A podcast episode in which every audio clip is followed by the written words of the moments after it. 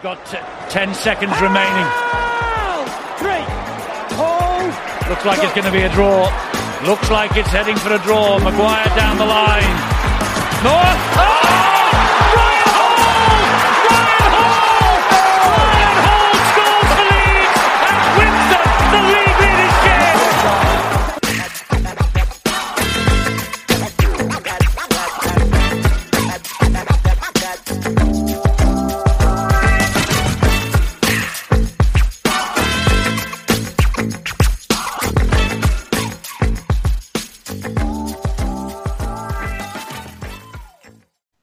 Hi everyone. Welcome to the Lock Pod, the Lock 17A Leeds Rhinos podcast. We are back for another match review panel. Unfortunately, it is another heavy, heavy defeat in the Challenge Cup this time to uh, Castleford Tigers at home.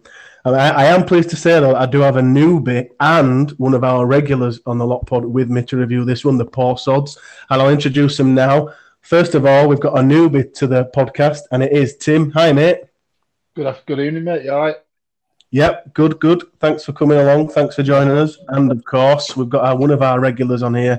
It is Laurie. Hi, Laurie. Welcome back. Hello. Hello. Hello. So, mm, where to start on this one? We, we've throughout the whole of the year, we're going to continue it. I don't know how, but we are going to start with positives. Now, I don't know how the hell we're going to get a positive out of this one, but d- for instance, I've got two positives written down here, and it literally says Liam Tindall and Jarrod O'Connor in the starting lineup. Did, Tim, do you have? Is there any kind of positives we can we could have took from that game at all? I suppose at the very, very least. I mean, this is grasping at straws, fellas. Let's be fair. We've been uh, doing it all season, I mate. know. I know. It's all we've got. It's all we've got. It's that hope and belief. it isn't was it? in that first sort of 15 minutes after half time. It was absolutely pleasing to see the two halfbacks running the ball for a change. Um, Yeah. And we scored some nice tries in that period, and then obviously the intercept just killed it. Um, like you said, I think Tindall didn't disgrace himself, and O'Connor's been great every time I've seen him. Uh, I think Mm. he's such a good player, uh, potentially, and good to see Jones to give him a shout. I think the one thing I, I presume we're going to come on to negative, so I'll leave. I'll leave that for a bit. There's plenty of them, mate. in there, So, um, yeah, I, I, I, I, I suppose you could say there were a bit of a response in second half, but I think it's fair to say Cass took foot off pedal as well. Um, Mm. You know, I think their new game were one at half time, didn't they? So d- reading too much into that's difficult. Mm. Hopefully, we just take something into Friday. Um, whatever, whatever we can grasp at. Very good. Because if not, it's going to be a long night, isn't it? Laurie, any positives at all there? Um, well, I had double booked myself in the Challenge Cup final, so that's definitely one positive.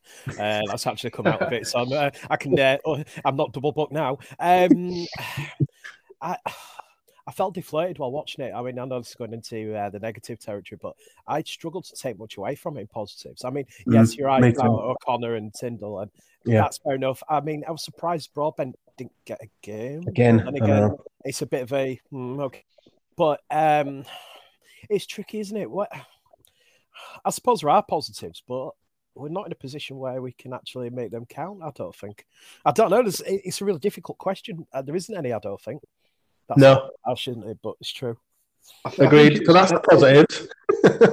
it's a bit of a sad, sad state of affairs when what we're saying is effectively that the second half were a bit of a better effort than the first half, which couldn't have been much worse. Um, I think I think it's a bit of a state of where we are with things, which is is, is worrying in itself. But yeah, not not a lot to come out of that, was there? no, but we've been scraping the barrel all season, Yeah, so yeah. that, that that's Yeah. absolutely nothing new at all. But So onto the onto the game itself. Um, Tim, what what did you make of the Rhinos and their their performance yesterday? I think I was thinking about this the other day. You know, when we got absolutely destroyed at Mend-A-Hose, we're at 2017 and we got done 66. Yeah, Uh, in a in a way, whilst the scoreline didn't end up like that, it felt as deflating as that did. Because Mm. the one thing you were expecting after the events of the week with Agar leaving and Jamie Jones sort of stepping in, you thought you'd get a reaction. You thought you'd get something in Yeah. the first 15, 20 Yeah. minutes. Somebody would put someone on the backside. Somebody would, would be racing out at line, would be making us tackles. We and it we just didn't, and we give Cass a foothold in some soft tries. The first three tries were all poor defensive. Well, poor, poor defensively for a lot of the game, weren't we? But I think I think for me that's the biggest disappointment is we we we just didn't look at it, which was surprising given what Jones Jonesy said he talked about in the week and trying to pick up on one or two players that had had the confidence knocked. It it just felt deflating and Hmm. nearly as bad as that night when we got done. By the scoreline didn't look as bad, but just the the sort of reaction afterwards, the half time, the boos, the comments after. It's it's been it's, it's probably not felt a low point like this for quite a while. You've raised a good point there because you kind of expect a team who's possibly had a coaching change, but then again, all he's, he hasn't left the club. Agar is still there, and Mm. yet you'd expect the team to go, "Oh, we've got to do something to impress." You know, JJB might be this might be his job application here, Yeah, yeah. and there was Yeah. absolutely like I was uh, I watched it um, at Walkabout in Leeds the like beer garden there, and literally you just as soon as Cass got that first try, it was like, yep. You know, there was it, you could almost tell instant body language from the players as soon as that try was scored. It was like they were looking at each other, going, "What do we do?" And maybe Yeah. again, it's a co- it's maybe a coaching. Maybe I'm going to put this out there, and it might get some criticism. Maybe Leeming is not a captain after all. Maybe it shows strong leadership on the pitch. However, being a leader on the pitch doesn't necessarily make you a good captain. And I feel I feel for him, but I don't think he's the answer right now. Quite a lot a of people. point that. I s- It is because- you're talking about that today. You. Exactly. That's exactly what I was about to say then, Tim. Quite a few on, on Twitter have said that today, Laurie, that why why has the captaincy been taken away from Prior? He seems to be doing a good job. It might have been a mutual decision for all we know. We don't know. For me, you should have kept Prior as a captain rather than giving it to Handley. I mean, Yeah. again, having a wing, I, I'm always a bit skeptical about having wingers as captains. I think it's a bit too. of a strange It don't call work 'cause for me, to be fair. It's they're a out- strange yeah. one, isn't it? In, Yeah. in the positional sense. Don't get me wrong; he's, he's you know he might be a great guy, and he, he is. Oh, yeah, yeah. It's one of Hmm. those things as a positional. You're not in the center of the field where you need to be leading from. You're at the sides, and I feel that's a real issue. And I'm, I'm intrigued. I know there's uh, quite a few strong voices supposed to be in the camp, but you've got Hmm. they've got to make themselves known. I think. It, it sounded as if at the start of the season when they gave it Lean that it was a result of a bit of the vote, wasn't it? It was sort of done Yeah, as a yeah, yeah, yeah. squad Yeah. thing and a vote thing. So you, you'd imagine Prior were fully behind that, and that that's not necessarily demotivated Prior in any way, or even affected the squad itself. But everything Leeming said when he took the took the armband or the theoretical one, I suppose, is was great, and he talks really positive. But is that is that all right on training field? Is it or is it just the natural in, instincts you want in a hooker? Is that is that what a hooker normally is anyway? Somebody that's mm-hmm. sort of in the in the ear of his teammates, trying to bark the orders because that's a position you, you, know you need to be doing that on the field. The job it. role, isn't it? Yeah. Yeah, mm. it, and, and is that enough to be a captain? I, I don't know. It's let's be honest. The, the captaincy at Leeds is a massive weight. We've seen it. We've seen it before with players that either makes or breaks, doesn't it? And I think we're in that situation where it's a, it's a great topic to discuss because there's quite clearly something leadership wise. You look through the team, and it, I suppose we're harking back to a few weeks, but I wasn't on that one. But where where behind the sticks we're conceding, and, and there's nobody pulling anyone apart. There's No, nobody having a word. It's No. just quiet, and that's the worst sign for me. That that was the start of things for Agar going, I think. But it's it didn't look loads better yesterday. There were no one digging anyone out. You don't mind it if you see two two fellas having an argument, do you? At least oh, yeah, it shows. Yeah, they're yeah, trying to sort. innit? Yeah, at least it tries to trying to excuse me, sort things out a little bit and try and get a little bit of fight into the into themselves, which has been lacking. You see, when it comes down to a, a team vote, I've, I've never particularly been a fan of that, whereas the players kind of choose their own, you know, the votes, and then whoever wins that vote will become the captain because we don't know the mentality of these players. We don't know if they're fragile. We don't know if they don't, and, you know, if they don't like being, like Tim said, their orders backed at them. If they don't enjoy being pulled up if they made a mistake. So we, I mean, I'm putting two and two together here, and I could be completely wrong, possibly am. But if Prior was- a bit of a tough nut, and these players are really fragile, once it came to the vote, the majority of them could have been thinking, "Oh, I don't want him again. I'd rather have. mm, I don't know who you're you going to vote for." And Kruise might be a bit of a a pal, you know, type, a softer touch. But for a coach, right, this is what really annoyed me actually, because Uh, if you think about it, a coach should be the one who's picking who he wants to lead rather than getting the players to. Because as a Yeah. coach, you want the person who's got the biggest voice, the biggest, you know, the one who's going to who you trust. Yeah. yeah, yeah. You're gonna you want the guy who's going to get the players motivated. Instead, if you're picking, if you're literally going into changing room going, oh, you guys decide who's captain. For me, I would. Uh, I mean, I know it sounds a bit crazy, but it's one of the worst things you could do as a coach because Yeah. Sure. from you rather Mm. than giving it strength to the team. I think it's a very poor, poor, poor thing to do. And now looking think- back, it's a bit awkward. I think the thing is, Laurie, like you say, you, you you've either got to be great by voice wise. So times when Jamie, I know, I know, like that, them days are gone, but characters like a Jamie, It's all we've got, probably Tim. even a Stevie Ward, where it's all about the voice. Then you got the opposite. Kev want a big talker on the field, apart from in terms of game plan, but he wasn't a. He wasn't a peacock. He wasn't one of them fellas that ripped into people. But I suspect it dressing room when he said something, Oh, you he listen. carried far more weight, but he earned that over a long time, didn't he? He earned Yeah, that over years and years, too, but yeah. it's it's difficult. You either need a fella that's gonna, you know, tear into people, or there's got to be somebody out there that's leading by example, and maybe that's why the players liked what they saw with Leeming during pre-season and thought he's a, he's got a bit about him. He goes about his. We don't know what he's like at dressing room. We don't know what he's like at training, but maybe that's what they saw, and they saw something they could get behind who is a busy player. He's always trying to carry the team forward. But again, is that is that the role he plays in the team anyway, or it should be? Because if he's in that key position at nine, and so you, you'd imagine that's what he should be doing. Yeah, kind of his job in it. So talking Yeah. about Matt Prior, um, we only played with two props yesterday, Oledzki and Prior. So instantly for me, as soon as I saw the team, it, it kind of confirmed to me we're really going to struggle today. I just don't think you can play at any level really with two props. What did you think when you saw that team sheet, Tim? Uh, a little bit worried, like you say. I think I think lack of size, and the one thing you know about a Lee Radford team, in back to his whole days, and certainly at Cass, Yeah. they're going to test you down middle. They're going to they're going to they're going to throw a load at you down there, and yes, they'll get to tackle four or five, and they'll start throwing it like you know getting out to halfbacks and stuff, but. Watts and, and the others are going to lead from the front. They're going to make meters, post contact meters as well. Um, and you just think you're not having a not. It's a sad state of affairs, really, where we didn't feel there were enough enough in the trust in the props we have in the building that we couldn't have put at least one or two of them on the bench. It's not Mm. as if we, if you're carrying an injury, that fourth sub's a little bit tricky. If you're carrying an injury or a bit of a query over a fullback or something, you probably do want that one of those sort of utility back players on your bench. But there wasn't even one of those. It was there were forwards, but they were all back rowers pretty much.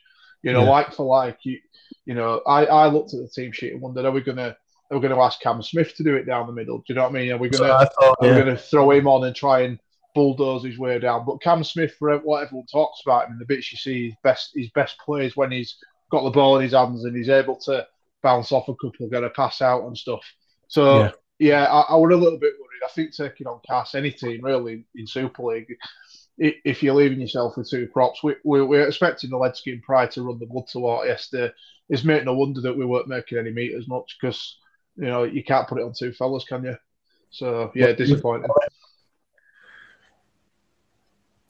Um, it's a tough one. Um, I agree, Tim, totally. I think for me, the issue that we've got, um, I mean, yes, We ain't got any. yeah, we just literally doing nothing going forward, was there? It was almost No. we literally.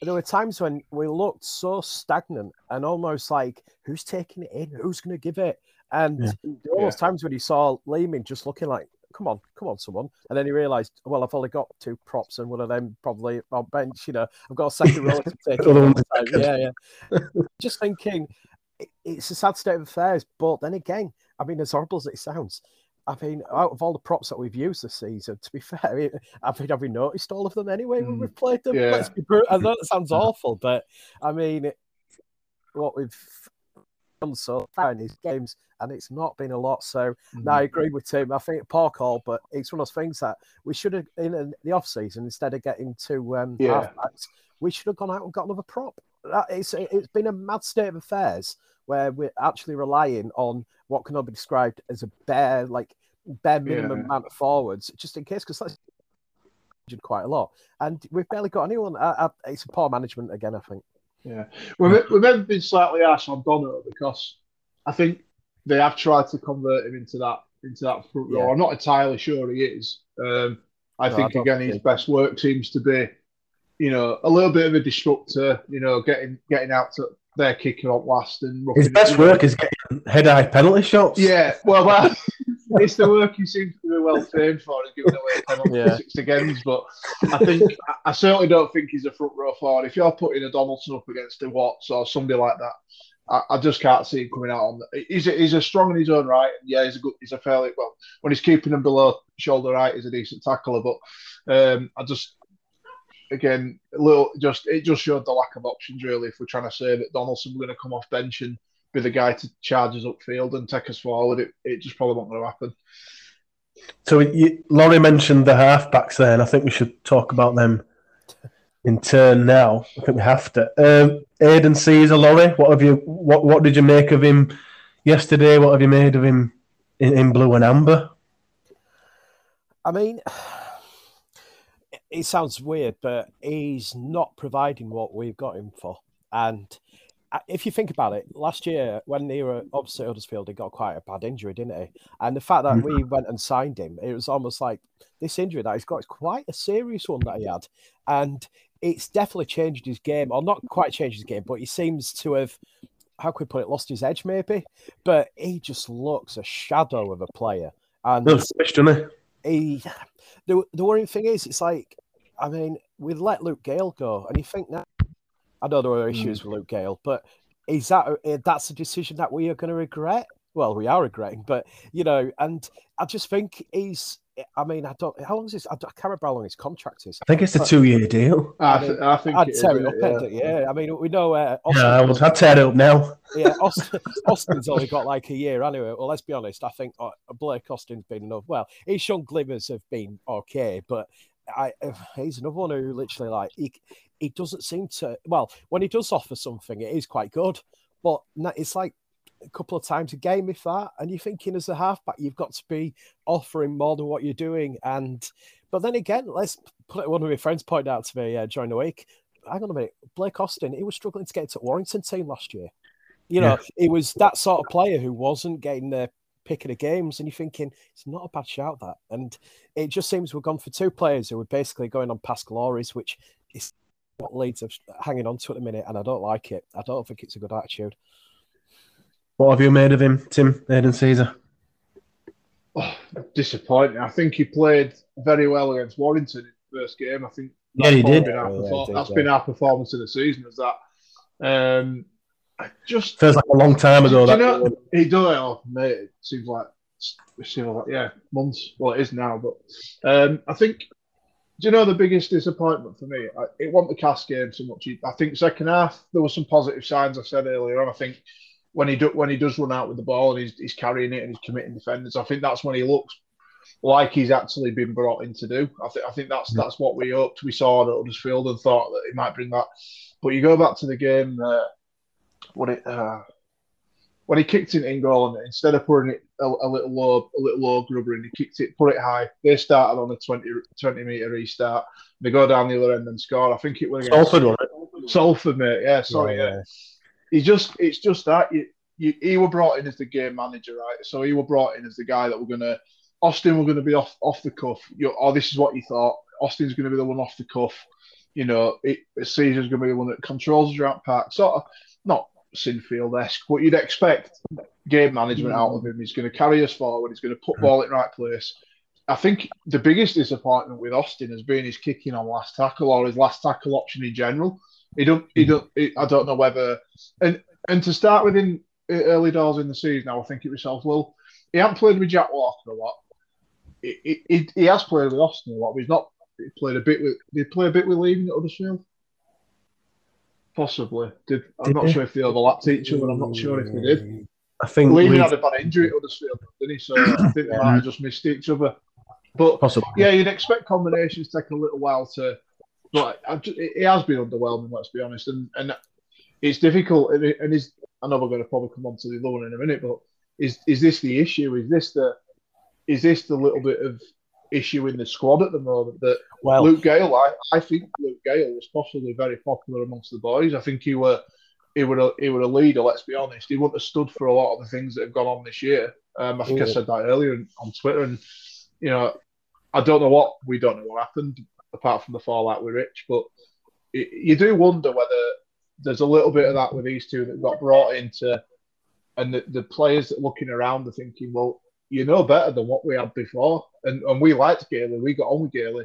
You know, he was a great leader for us, and you boys just aren't doing it. Maybe that's where the, some of the problems are. Hmm. I um I got told I can't go into too much detail who I got it off or how. No, it's an But, um, exclusive. Listen yeah. up. I should have had a jingle ready. Should have- Um, yeah, I've heard that apparently apparently some of the players aren't too happy with um, how they're playing, shall we say? That's what I've been told. So I don't know. None of us are bloody happy with how they're playing. but even when it's your own teammates, apart, I mean, bad, isn't it? But I can't what I've been believe we're going. We'll come on to Austin now, but I cannot believe that these two, Sezer and Austin, have played together before. You want to know? I, No I- way. like, And they Would you? Liverpool at Canberra. They were. Remember them at Raiders? They were Yeah. amazing. Absolutely. And all pre-season they were giving interviews saying, "Oh, we're best mates and we know each other's plays and you know we're, we're yin and yang. We do it all together." They're absolutely pants, both of them, especially def- in defence. They're more like I mean- mean, Chuckle. Let's be honest. Yeah, exactly. To me, to you, no, yeah, absolutely. I mean, we, we talk about Austin now. He got hooked. Agar hooked him at Salford. Just said, "You, I've had enough of you. Get off." Put Dwyer on. Put Leeming at uh, halves. And then yesterday's defence. It's just. Oh, what did you make of him, Tim? Blake Austin. I think this might be why, in the end, he didn't he didn't play Broadbent. You know, I, I, think he thought down that down that edge. If he had Tindall, Broadbent, and this and then Austin, I mean, we got done that down that side anyway. And, and Briscoe, Briscoe had no no better game really. But I, I, do wonder if that was part of it that he was thinking, I, I can't stack two young lads on the in the three quarters and have Austin there because.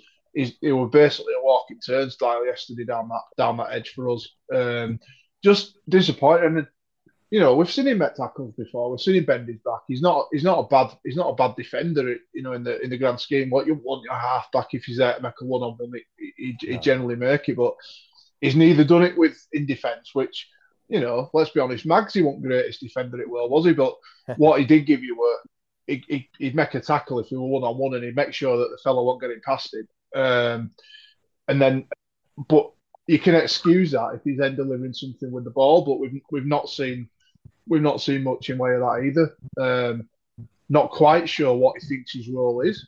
Um, No, he definitely didn't know what he's supposed to do, does he? I don't think Sezer Just- does either. Is it is it is he supposed is he supposed to just be a runner? But he's not. He don't look. If he's supposed to do that, he don't look fit enough to do it. He, he don't look like he wants to commit defenders. Um, I, I, he looks. He look. Just the, the problem to me is there in that relationship somehow, and I'm not quite sure what it is. But did did and if like say it's almost if they've never played together before, not best mates, but or are they? And has there been something that's gone on there? I, I, I've no. I suppose we're speculating out, but that's what we're here to Yeah. That's his job as fans. Yeah, yeah. Laurie, Blake Austin, um, any good? Um, but all I'm going to No. say is, all I will say is this: we got rid of John for a lot less. Do you know what I mean? And there's been other players. Alan who- McClelland? Yeah. Well, oh, maybe not quite, but um, no, I just think. Um, no, sorry. To, no, um, Listening no, nowhere. yeah, just no. Um, I. It's not working, is it? And I'm not sure we'll get anything out of him. But I, I, I, mate, you watch. He'll have an absolute stormer in NRL next year for uh, Yeah. Dolphins. Yeah, you can see it now. You can see it. I think coming a mile off, it will be. See, like- just Yeah. just on that, on a very very similar similar theme, Albert Kelly. You seen his upturning Yeah. form since Mm. well, going to NRL? Would you believe that? He played in um, one of these All Star games, Maori All Stars, playing for Brisbane. But anyway, um, so I think we're all in agreement that Sezer and Austin are rubbish. I think just, think- just a, maybe just a bit of a caveat, boys. I think what, what what you'd have to say is that halfbacks halfbacks in a team where the where the forwards aren't, aren't making Oh, absolutely, yeah. not dominating the game down the middle of. Absolutely. There's been very few halfbacks in history that, that have ridden behind a, a lightweight pack and looked good. Um, all the best teams you can remember, the Saints, the Wigans, the Bradfords, you know, all of these Leeds, The Leeds. teams in the past, you know, yeah, Delete. um, round behind a massive, strong pack, you know, carrying the team downfield. We, we don't have that, you know, with respect to, to Big Mick, who's obviously an absolute beast. Um, and Prior digs in and, and does his minutes and does them well, but we've, not, Talavera, we've nothing else there. We're not making meters forward. And when Sezer and Austin are getting the ball, we're, we're turning the ball over somewhere on our 40. He's kicking it just, it seems aimlessly. The kick chase isn't great anyway, so you can make a kick better if the chase is good. Mm. Um, but there doesn't seem to be much of that either. So I think they, they did deserve criticism, absolutely. And I think for me, Sezer blew us the game against Salford. I think we're in the game until he does that. Um, you know, and you know, we should have come away with at least a, a goal line drop out or defend or pinning them in on their on their line. Instead, we're, we're behind our own post again. Um, and I think, just, uh, but sorry. I think there is no, just as I say, I think yes, they do deserve criticism, but I think it's what we haven't seen enough of, apart from the Warrington game where I, where, where actually the forwards did get on top of their pack, um, where actually Sezer and, and um, Austin did play the this Sezer had the ball in good field place position and was able to control us pretty well. I thought, I mean, we, we've said already that was the best game he's had, um, which came off the back of having a forward pack that, that marched us down and got us meters. Um, that that that I think they deserve that, not an excuse because I don't think you know I think sometimes the best staff backs will make things happen regardless, but I think it's a factor certainly we should consider. I I just got one little point about Sezer, and I'm trying not to swear when I say this. I he would stop doing those high bomb kicks on the last tackle every time. It's, Mm. it's like it's aimless, and you. I know you're trying to put them under uh, whoever's you know under pressure, but it, it's just pointless. Change your tactics. You know, I'm sure you know how to kick your ball low. I'm sure you every time six tackle bomb high kick, and it's just Come on, change your game. That's me. I try not to rant. I did say I'll try not to rant this week. You doing, um, But you've got like Tim. Tim's touched on on, on the pack there, and well, until his ban for the whole year, we've had every prop. We, you know, we've had Oledzki, we've had Prior, and we've had Tetevano. I know we've had Thompson filling in, so we're only really missing Holroyd in terms of our starting rotating pack. So I know we were playing with two props yesterday, but if they step up, surely we, we can kind of get some kind of a tune out of Sezer and Austin. But in the meantime, like for Saints and games, a couple of games beyond that, do you think it's time for a change in these two? Should we start with Dwyer at hooker and put Leeming back in the halves, or dare I say it, should we give Jack Sinfield a game, Laurie? Uh, no, no, not for me. I think Mm. it's still a little bit too early for um, let him tear up the academy, get his feet in there. I think throwing him into the first team is a real desperation move.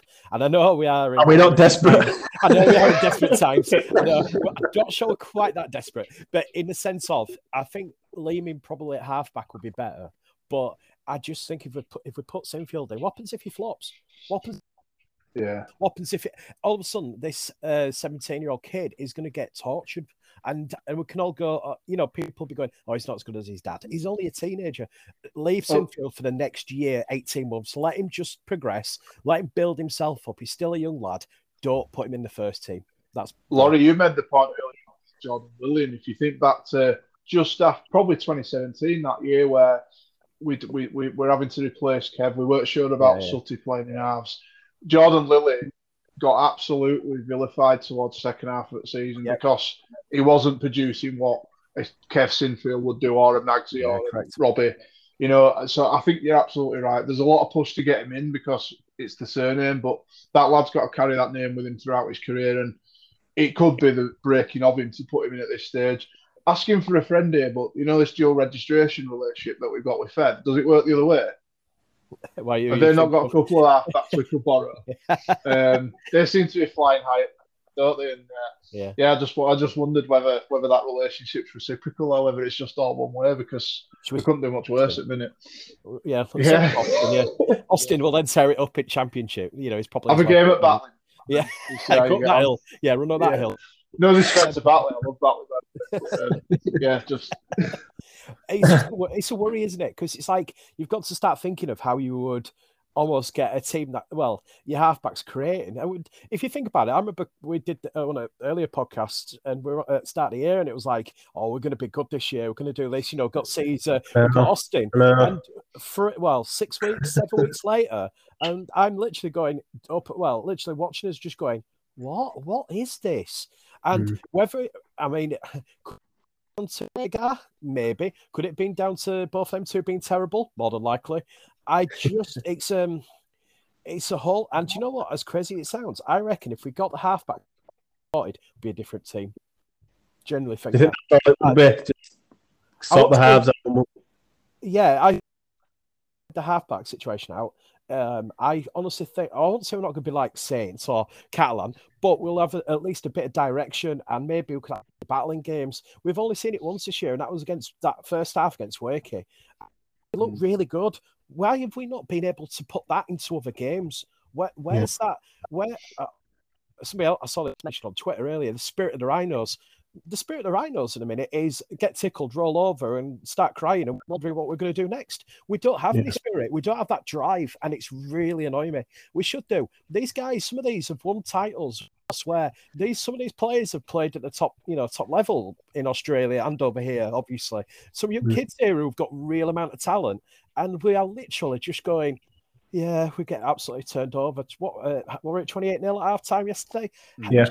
We should not be getting 28 0 at half time. No way on earth. It doesn't matter who we pick. Just no. Sorry. There's the first rant.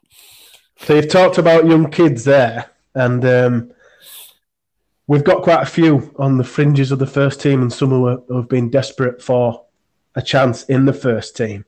I'll just give it run a couple of names out off now.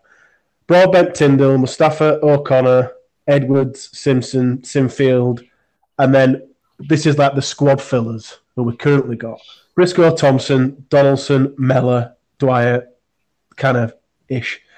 Are these we know exactly what we're going to get with Briscoe, Thompson, Donaldson, Mellor, Dwyer. We know exactly what we're going to get, you know, week after week after week. Is it not now the time in our current predicament to give a couple of, like we've seen Tindall a couple of times this year, Broadbent, uh, O'Connor. What about Edwards? What about Mustapha? Is it now time to say to these kids, right, and also to these, to the first team players, to say you're not going to play every week because you're rubbish. So I am going to give a kid a go. Tim. Um, no, personally, I was a bit surprised. Uh, Mustapha went on bench yesterday. Um, I know what that's, You know, it, it seemed the perfect game to put him in. I mean, I, I went to the Rotherham friendly and I thought he were outstanding. I know it's I know Yeah. you've got to put it in context. Pre-season games are such a difficult one to judge a player on, but from what from what he showed, and he, he, wasn't scared to mix it up. He, he got he got stuck in. Bradford had their, you know, what you'd say is their well their strongest team out. They had forwards that had loads of years' experience, and he, he battled them all. Um, so I'd have had I'd have had Mustapha in at least on the bench yesterday to give us a little bit more down the middle. Um, you can make a case for a few of those. I think Broadbent's unlucky. Certainly this year, he's. I mean, he looks a class player to me. When he stepped in the first team last year, it looked like he played there for two or three years. Yeah. Um, whether it was again back to that, um, the point I mentioned earlier about the bit of a worry about having two young lads out there, but but they've played together before, so actually they've got a relationship already built um, from from playing together. And I, I don't I don't want to hammer it on Briscoe. 'cause It's the, there's always an easy target, and if it ain't Briscoe, it seems like it's Sutcliffe at the moment. Yeah. But but you can't deny Briscoe's form in the last. It, it's not working having him at centre. And No. I thought that was an Agar thing, if I'm honest. I thought that was a, a bit Yeah. of a nod to his whole days and, you know, you know, bit of a, a wink wink thing to Tom. But I, I did think Jamie Jonesy might have changed that yesterday, but it seemingly, you know, they see something maybe in training we don't with Tom. But I, I, I just I don't know what that could be because if he's not if he's not if they're now saying he's not good enough to be a winger, then he's not a centre. Um, Yeah, no, yeah. he, he, he's defen- defensively, he's been culpable at wing, on the wing before. He's getting caught out even more at the centre because all they're doing is running their big back rowers at him, and he's, he's just getting he's just getting nowhere. Um, so yeah, I'd, I'd certainly have a Robin yesterday. Hmm. Great to see O'Connor playing. I think you both said O'Connor, Tindall, probably the positives out yesterday. Yeah. Um, maybe even nice to see Corey Johnson yesterday. Just Of a little course. bit of just a little bit of something different off the bench. Um, Yeah, definitely. I'm not massively taken with Dwyer, if I'm honest. I love his personality, I love his spirit, but he gets brought on what 30 minutes in, 35 minutes in, gets gets 10 minutes for, for tripping. Can argue all day whether it should have been, but end of the day it was. Um, and he'd been the one talking about discipline in the week. He'd been the one about I was going to about not giving away penalties and six against and stuff. And And then tripping. you know, unfor- discipline has been an issue with this team for a couple of years now. Let's not forget that it's not just this year. I think even in the last couple of years where we've had reasonable seasons, if we're going to judge it by the years before that, um, we, we were still giving a ton of penalties away, technical stuff like silly head-eye tackles or gobbing off the referee or you know, we, we're, not, we're not making teams work hard enough to, to, to to work their way to our goal line. We, we, we're marching them downfield by our own lack of discipline. We've, but I'm gonna say, Tim, just a quick point. Have we? Yeah. Have we've only uh, we've only played one game so far where we've not had a simbin, haven't we? Simbin. Yeah. yeah, I Oh, think, I think did they say they said yesterday before the game? I'm pretty sure we'd had up to yesterday six six yellow cards and obviously Bentley's red against Six yellows and against red. Wire. And it's just Um, mad. It's awful. That it's not a good you can, thing. you can talk about referees all day. And, you know, we could, we, we could spend an hour and a half talking about how the game's gone soft. But yeah, I think I think the problem is some of them you just look at them and think it's just down to ill discipline, and it's something that's Of been. Yeah. in and around for the last couple of years. It's not a new thing, but they, certainly you get you know that that's just why I meant the case for Corey Johnson. I think what's quite interesting is, and again, you, you take it on basis of a friendly, but he had an, he was another one that had a great game at Bradford I think to, he's to, injured. you know, actually. yes. Oh, is he? Sorry, right. Or is he injured? Um, Uh, Adam, Fair Adam, enough. uh, Rhino's, uh, fa- yeah, Rhino's faithful were put on over day. I think he got injured against. Uh, Ah, Yeah, fair enough. Right, okay. So I he's get got that. maybe two, two, three month out, which is not a good sign. If we're, go- I'm just thinking if we're going to move Leeming up into, Yeah, uh, not you're kind of in a bit of an awkward thing there. But yeah, I, I get. I mean, I totally agree, Tim. I think uh, it's our our discipline is what is really costing us. And it- where's that come from? Is it is it poor coaching again? Is it through the captain? I don't know. But we this year it's just it's criminal. We have been criminal what we've given away, and. I just it, we need that sort. Do you know what? I'd rather sort that out more than halfbacks. I know that sounds a bit daft. Yeah, definitely. That's just application, isn't it? Discipline. Yeah, It's just Yeah, It's a Mm. simple thing. If you um, don't give penalties away, you're not giving yards away, which can lead to tries. You know, it's just that is real. That is a proper fan killer sort of mood changer. Yeah. Uh, it's it's a team killer, isn't it? It's a it's a so the problem is at the minute as well. Teams in the past might have defended their line for a couple of sets. This team ain't. Um, so so you you give away penalties, you, you're having the opposition start their sets, you know, inside our half and, and whatever else. It's we we're not we're not making teams work that hard to get over our line, which is again another subject we could talk on that about defence. But um, yeah, we're going a little bit off, aren't we, in terms of the young kids you mentioned? But it, it's difficult. I think with this infield one, we talked a little bit about the parallels Yeah. with Jordan Lilley. Um, you can throw too many in. A situation with a team that's not confident, I think that's dangerous, a little bit dangerous to actually go right. And I've seen a few, and I can understand the reaction from yesterday 'cause it were appalling. Right, clear them all out. Let's bring the kids in. And I do think the one name I would mention that's obviously not available at the minute is Sam Walters. I do think had he Yeah. been fit at the start of the season, we would have seen him. Um, he, he's an absolutely devastating big big yard runner for a, such a big unit out there in the back row.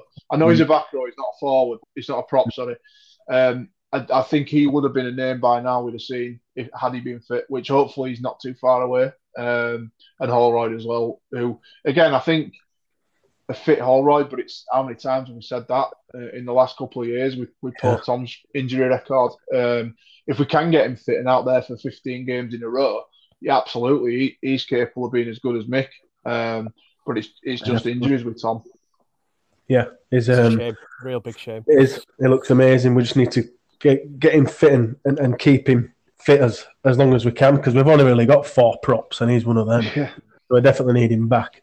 So the attendance yesterday, I got sent a tweet this morning from LUFC Stats, and he said that yesterday's attendance of 5,112 at Headingley was the lowest to see Leeds face Super League opposition since they faced Oldham Bears in the Premiership game in 1997. Yeah. So obviously the lowest attendance in decades, absolute decade. Is this is this just a sign of the times, Lawrie? Is is yesterday's attendance just confirmation that the club have got bigger issues than than for, I for think, decades? think- I think it's one of those because like the the scheduling didn't help. You put um unfortunately this is the game issue rather than rhinos. This round was scheduled two weeks before the last one. So literally you have a two week period. Now um I went to the boxing last night, so me and my friends um, who usually go to games, there there were a lot of us who we were going to boxing who were like, we can't really do both. Well, we could have done, but it was a bit awkward. We were just going to Leeds and watch it Leeds. So that was instantly like 20 lads there. Then there were another group of my mates who were on a stag do. So that were another, you know, 10, 15. And I just think as well, half past four on a Saturday afternoon, it's a bit, not many people got much money at this time of and a lot of people have got a lot of money, if that makes any sense as well. Um, it's just, I think there's a number of factors. Plus, we're terrible, but it's, it is a worry, but I think it's a game worry. I mean, there were 2,000 at Warrington today. 2,000. Mm. I mean, in that ground, especially. I mean, God, uh, it- it looked awful, and it, the game can do it or look after it, but I don't think there's a lot you can do. I mean, I put a question, I put out a tweet early going, "Is it time to maybe scrap Challenge Cup, or is it as people lost interest in it? Because it's a very much a, it's a very grey area, but it just seemed that it's not appealing to people. Maybe the cost, I don't know, but I d what could we do? Could uh, games be price caps? But then again, it's it's costing clubs money doing that, then, isn't it? So Hmm. it's a tough one. I think it's. I think the sp- look at it and just think of ideas how to maybe change it up a little. Yeah, Tim. Yeah, I was thinking about this. I, I saw the tweet um, you put out earlier on, and it, it gave me a bit of food for thought. I think. Do you remember a few years ago when you bought a season ticket? I th- they included the first. I know it was only the first round of proper, but I remember going to Hull, um, where I didn't have to Oh. pay for my ma- match ticket, and all you had to do were, were effectively get your travel, get yourself there. Um, I don't know if there's something we could do there. I mean, I think let's let's just a bit of kind of across the whole weekend. The attendances have been great. There's been some really good games drawn as well, um, Uh, like Wakey yeah. Wire today. Um, Yeah. You know, what it um, Wigan on for uh, Friday they play Yeah. Salford, against yeah. Salford, but but a, a derby so close. It, if it had been late, it couldn't have been much closer, could it? Um, and, and you know, a derby there, there were there were they had to, there were next to no fans in there when you saw the.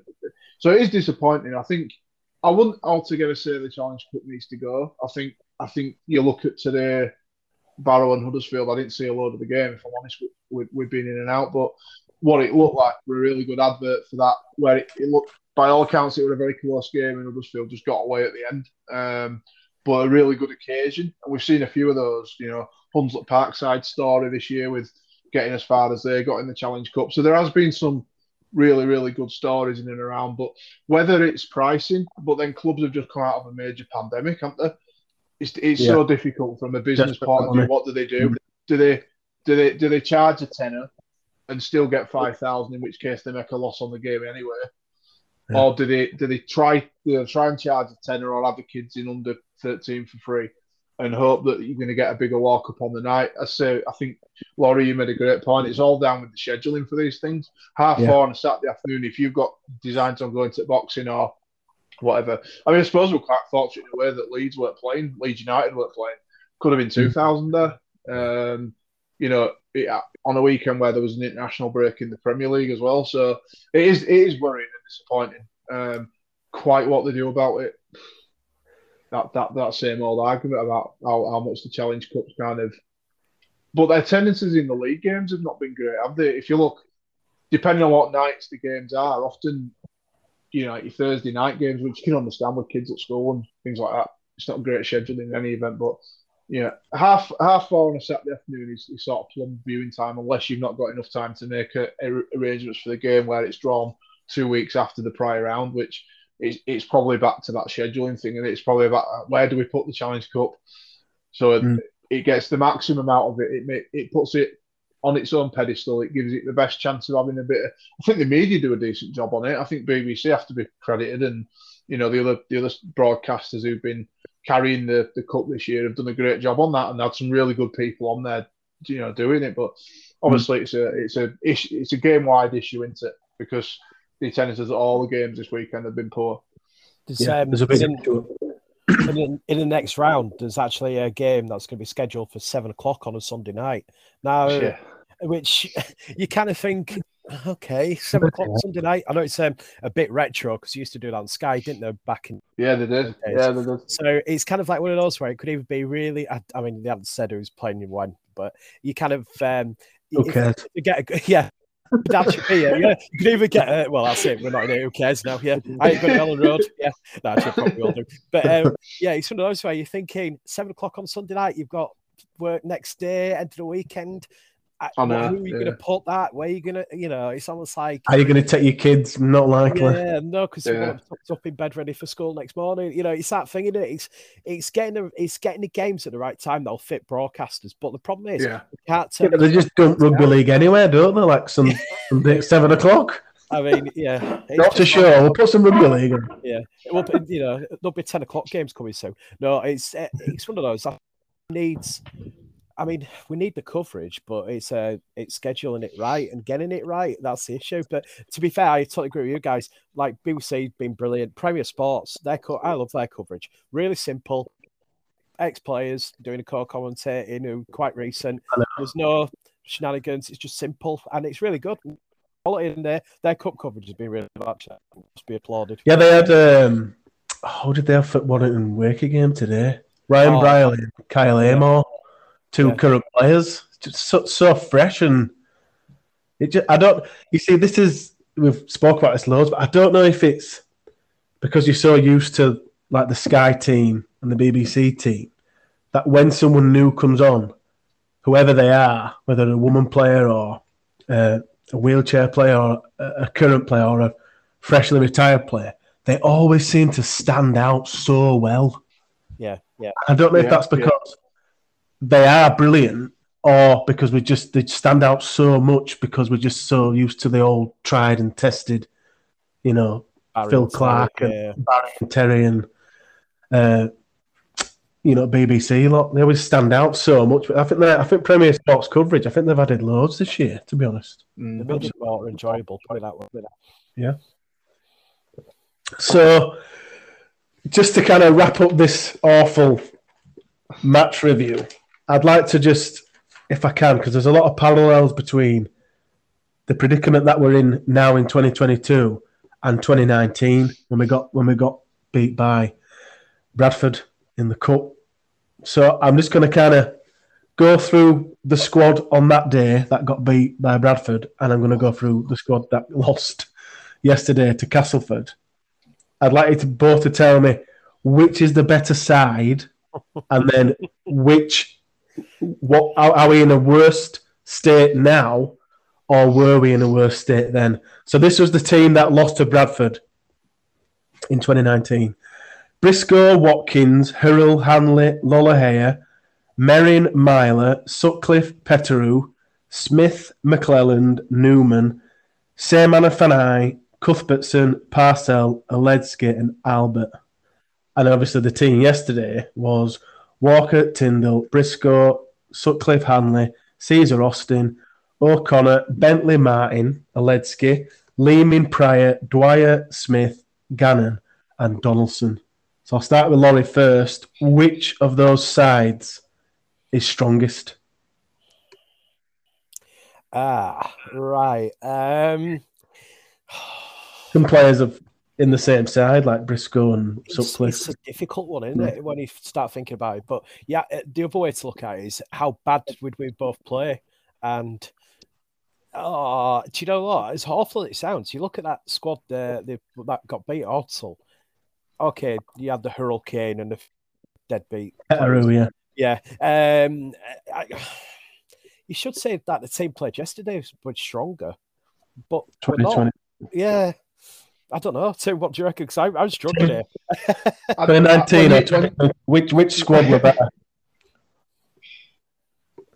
in an all-round situation, I think the current time feels a lot worse than then, and, and I, uh, for a couple of reasons. I think Dave Furner didn't get an entirely full pre-season, did he? He came in, if I remember rightly, it was sort of December, January time, and Mm. we, we didn't get all the squad back till January. You know, there were it was one of them back. I think there was some international games as well. I remember rightly, so. The squad were coming back in bits and pieces, and this could be a long-winded answer, guys. So apologies. I think why yes why yesterday was so disappointing is you go back to pre-season. We got Rich Hunwick, Hun, Hunswick's back. We looked fitter. Um, you thought the squad looked better. I think it, I think it has to be yes. I think it has to be yesterday in the current squad on the basis that you're just struggling to see. Um, I mean, you take players out of that, that, that side that lost at Odsal, you know, your Matty Parcells and people like that, or you'd you'd have, you'd have wanted a couple of them forwards on the bench yesterday, like your Cuthberts or Suman and Kev people like that. But I think just all round package, you look through the halfbacks we had out there yesterday. Yeah. Our, our, our back row and loose forwards were, were pretty good.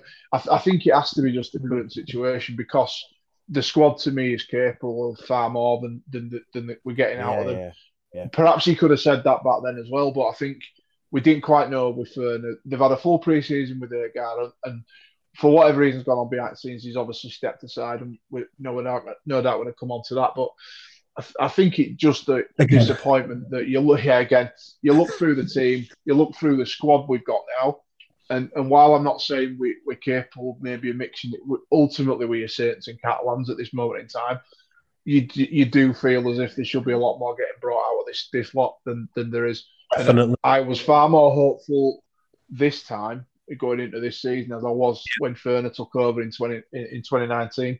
I, I wasn't sure. I, I reckon then possibly fourth, fifth place, and we might sneak playoffs and have a bit of momentum going into the playoffs this year. Again, maybe not expecting top two, but I certainly thought Wigan were on a rebuild. Warrington had a new coach.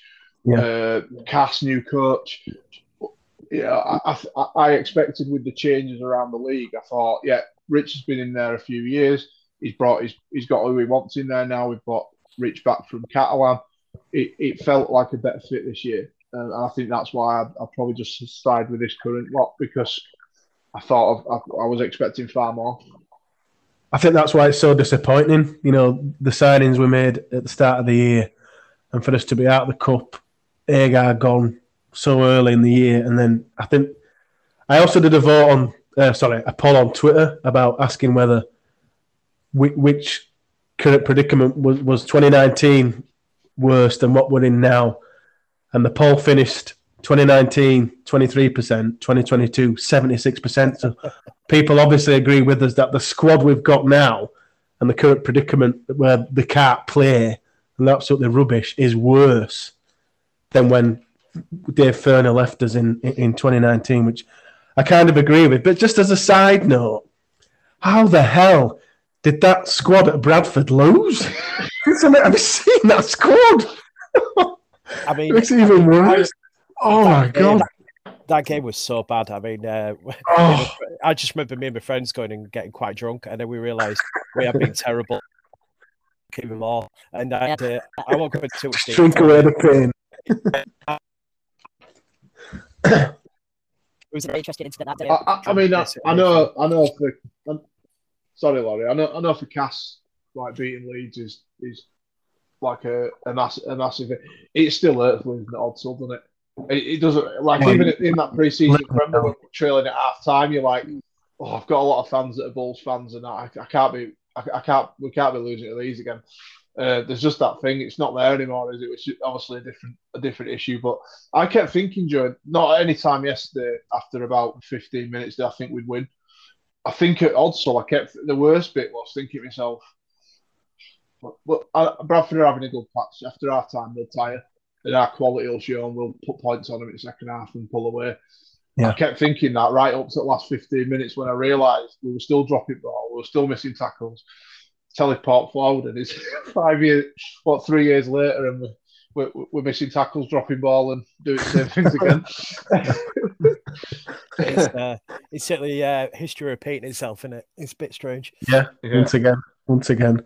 So Richard Agar did leave the club this week.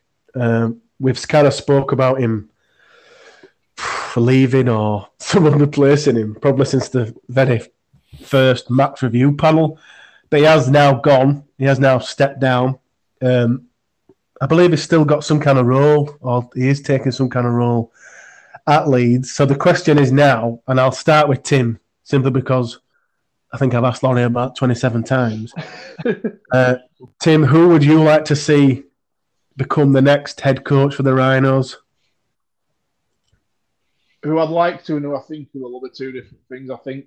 Um, I, Well, who- I, I think Who would, who would you like, and then who do you think? Yeah, I, I'd, I'd love a character like a Shaun Wane to come in.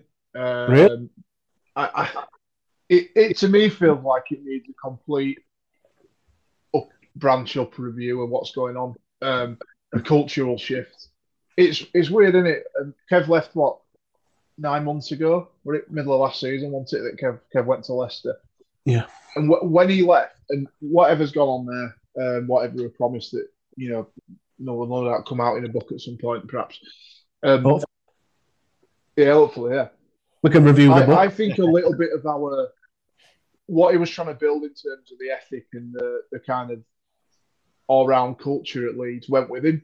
If I'm honest, I think some of that's gone. When I mean, he's, It's- he's such a maverick, isn't he, Kev? That he gravitates a bit of quality, and everything about him is Leeds and and about the culture of the, the place and stuff. And when someone like that leaves, I think it does it does have whether it be the right time for him. Obviously, it was, but it, to me, it just needs somebody coming in who's got that free reign. And it, it I think we're weighing it depends what happens with Rich, because if if it's a case that he ends up ultimately in the director of rugby role, then no, it won't be somebody like a Shaun Wane, because he would want full control over the lot, and uh, and it depends and whether Ga- Gary would even pay the money to somebody like that. But I'd love I'd love somebody like that. It's a job for me for somebody like that.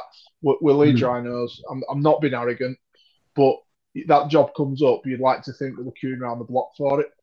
Um, The facilities, the the whole, you know, the what we've got going at Kirkstall with the academy and the even the roster of players you look through and you think actually you'd like to think somebody could have do an half decent job with that. Yeah, so for me, I'd love I'd love a Wane character. Even even maybe I've seen a lot of things about Smithy coming back. Uh, not entirely sure if that'll happen either. Um, and, and would it be as good second time round? They always say that about, don't they? Um, Yeah. so, so I think I'd love a Wane character. I think it needs something like that, but I don't think we'll get him. Um, I think we'll probably.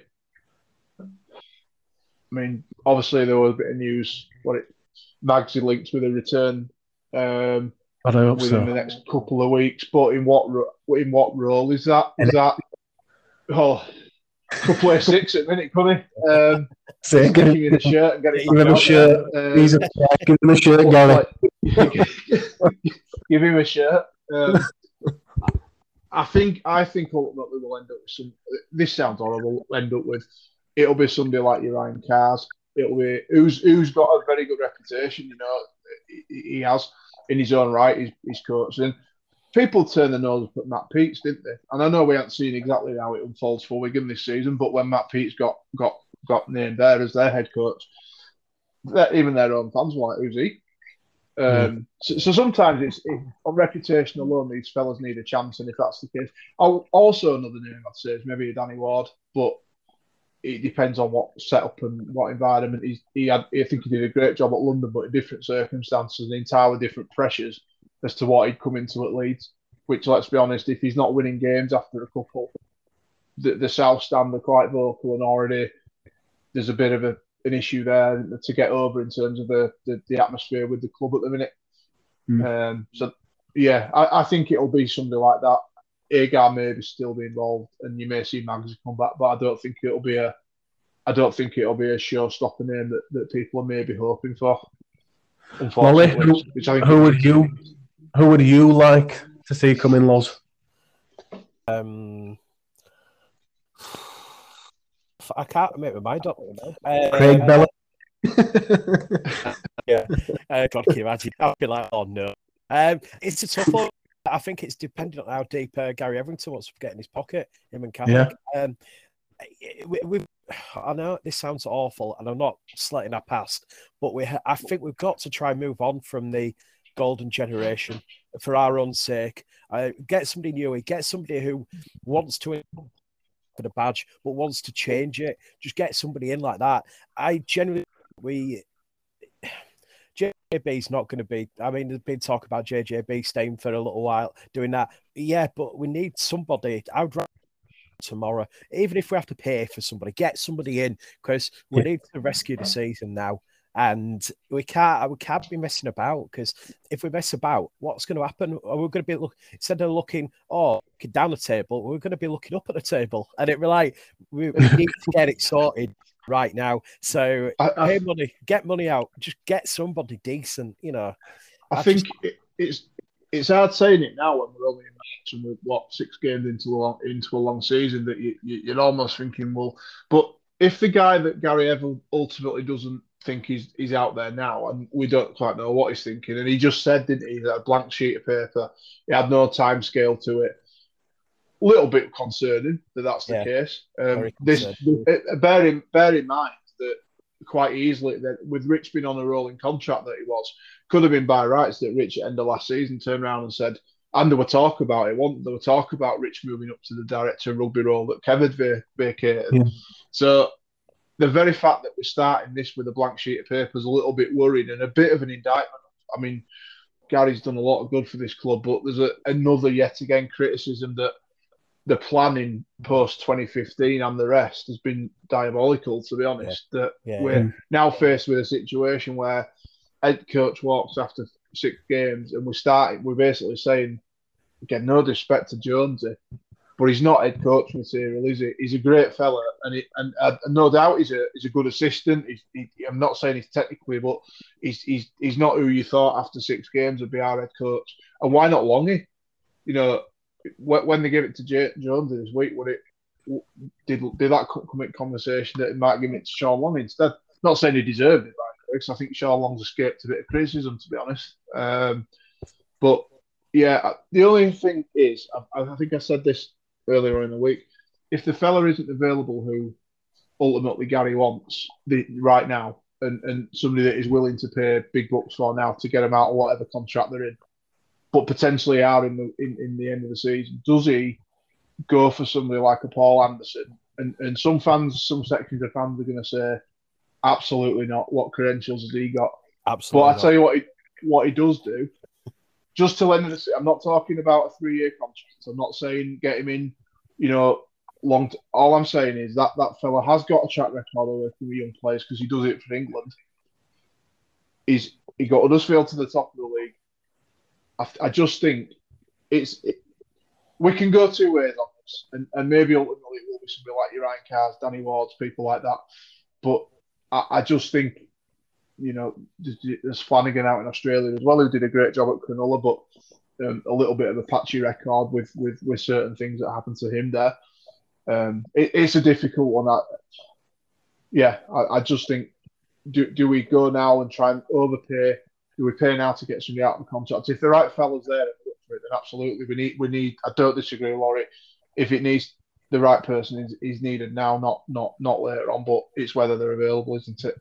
Yeah, yeah, and it's that, and, and the appointment of the of the head, the new head coach, the appointment of the new head coach becomes more and more critical as each game goes by. Yeah, yeah. The loss yesterday, yeah, the loss yesterday has made the appointment of the new head coach so critical now that because let's be honest, we've got Saints next they're going to batter us. They're going to absolutely muller us. So then again, it becomes even worse and everyone's thinking, "Oh God!" All the fans are thinking, "Oh, pulling their hair out if they've got any left," saying, "Oh no, this is it's getting worse and worse and worse." And then people looking out, coaches have been looking over, thinking, "Well, look, look at that squad of players that we've just reeled off." I know. Like any coach worth anything would look at that squad and think, "I can get a tune out of them." They should be able to, though. That's it. Ideally, we've got the squad on paper that should be competing, and Definitely. we've not got the leadership. And it's again whether it's from the the culture or whether it's from the you know the actual coaching side. But I mean, it was bad enough. Now going, oh yeah, I don't think I can get much out of this. So I'm not, you know, and he were ah, basically doubting himself. yeah. That is instantly Yeah. the thing of get Yeah. out now. You know, Just go. the club. Yeah. Anyway, yeah, done quick. yeah. Someone quick, please, Gary. Just get someone in to try and steer the ship because it's heading straight for that iceberg. I think My the God. other thing is just a point to make on it does involve a coach. The next appointment's critical for a lot of reasons, but not least because we have got some absolutely talented young players who And I need will not want to spend the next two or three years shuffling around the lower end of the Super League. For mm. all that, for all that your Newmans and your Mix and those fellas at Leeds and have come through and you know this and that. It, and the end of the day, they're absolutely they they'll they'll want to make their own way in the game, and that so in order to keep hold of those players, in order to keep hold of those players, you you can expect loyalty so far, but ultimately boys like that are going to attract attention. Gannon, throw his name in there as well, um, are going to attract attention from clubs who can not only pay the money but chase the silverware every year. And I think for that reason alone, we can't be we can't just sit back on our laurels and think, well, it's all right because Newman's a Leeds lad. He'll stay. He'll stay for five or six years, no matter who head coaches. But oh, I think play, he strikes me as the sort of player who will want to play in a winning team or a team that's at least going to challenge for a, a Super League or a Grand Final. And at the minute, that's not happening. It could happen.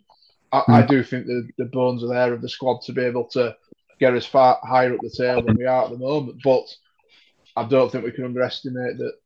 Just simply think that these lads will give us five, six years of their best years, simply hmm. because we're Leeds, and we, that that the next coach is important for that reason.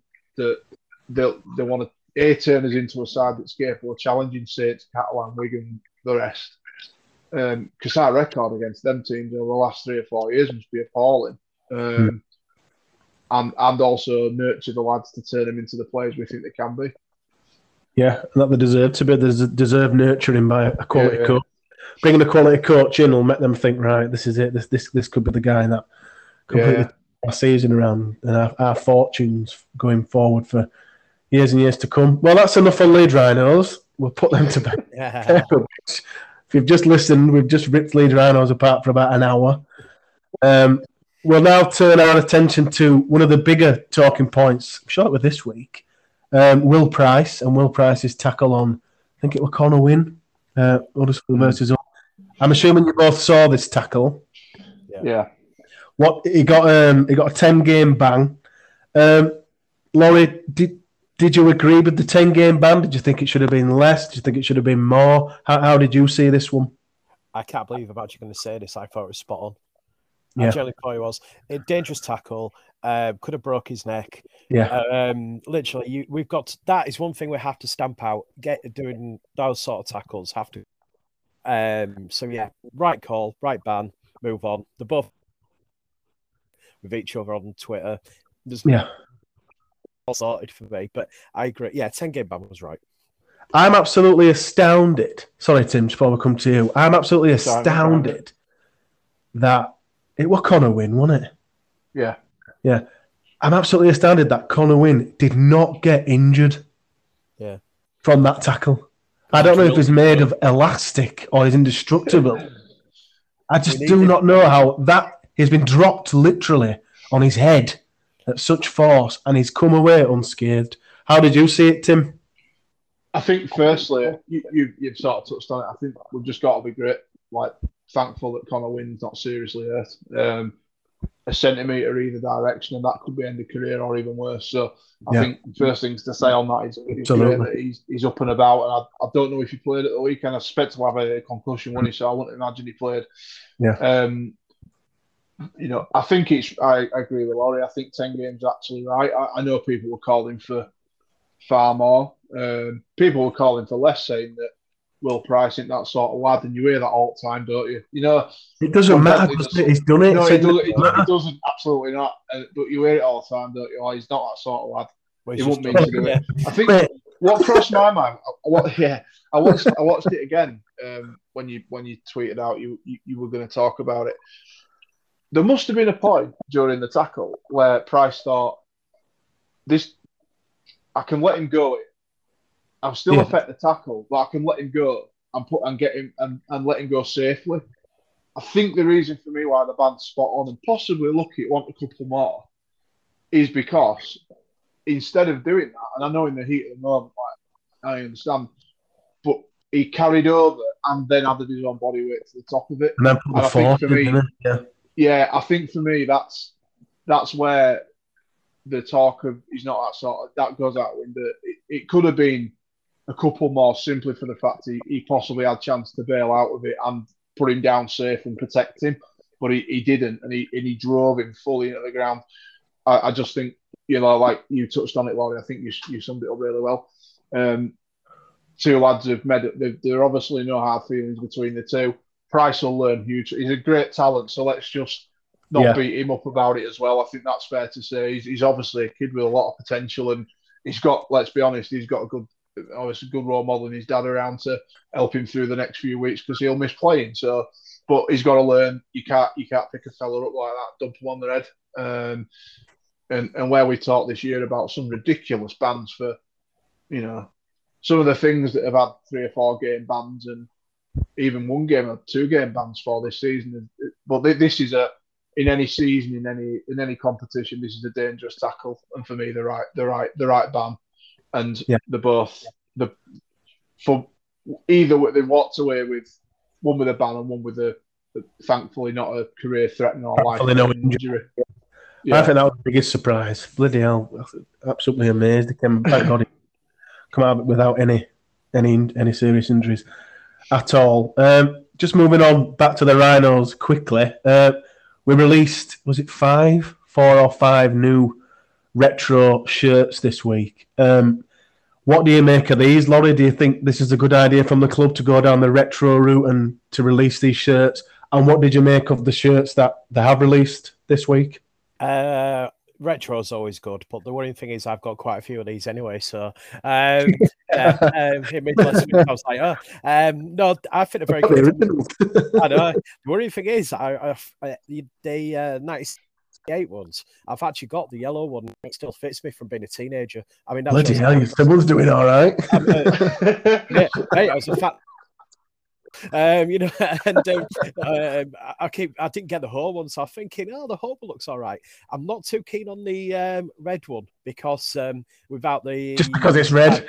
no, I liked it. No, not shirt and all that, but without the sponsors and Without a sponsor, yeah, yeah, yeah. doesn't See what look you mean, great. yeah. Yeah. it's not a great one, but um, no, great idea. I do think it's a great idea. People going, oh, more kits and stuff. Yeah, but these retro things, we've been all asking for them for ages. Exactly. And Yeah. they are nice. And like I say, the um, I I mean, the '97 one, I think. I mean, I, I must be I like that design when it were, came out. I was like, wow, that's quite striking. That looks totally different to any sort of kit that any Yeah, yeah. Sporting club had. So yeah, I mean, um, fair play to them, all good. Um, like I say, I mean, they're not.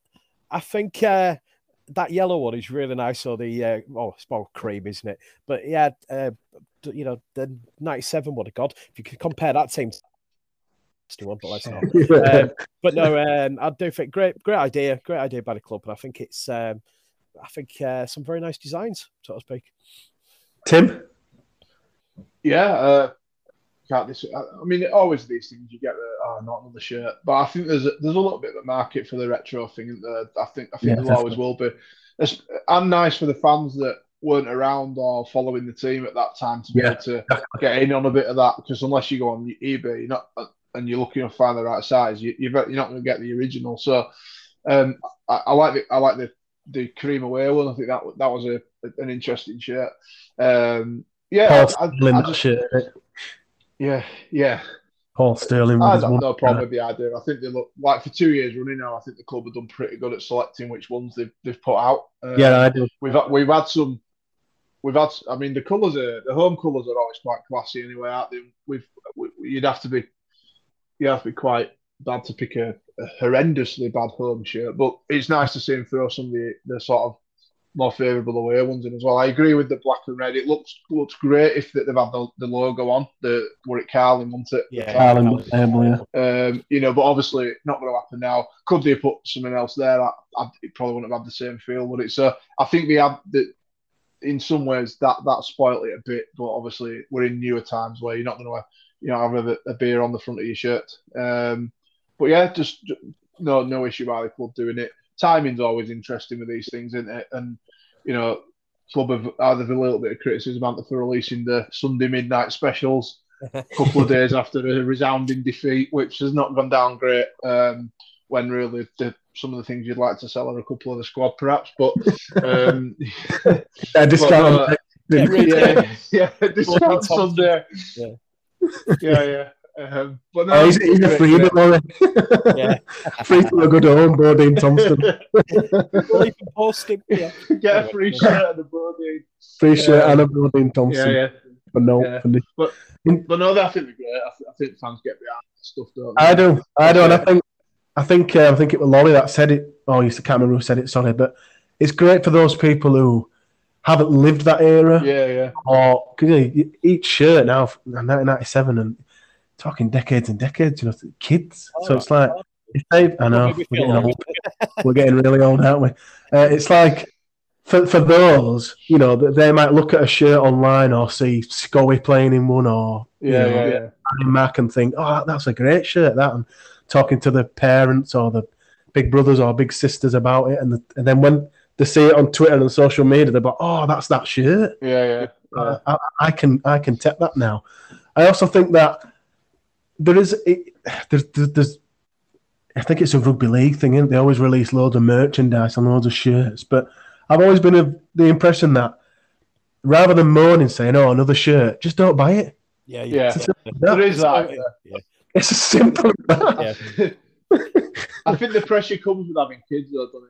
And, and Yeah. thankfully, uh, albeit my daughter plays, um, you know, community club, but I'm not under pressure every time they bring a shirt out. She says, I want that. Um, but some parents, I think that's where it becomes difficult is that you, you show your kids these things and they, they want the next one. I think what I think we do sometimes overdo it on the actual season replica. So we, we, we have a Mm. home and away shirt and then we bring out a magic shirt, don't we? Or, you know, you, you wonder what they have to bring out an alternative one because the away one don't quite work in certain games where you've got teams with less contrasting kits. So there's a little bit of that where the club may Yeah, get points, but a lot of it's contractual, isn't it, with, with Oxen and when they when they decide they're going to release shirts, it's it's not necessarily.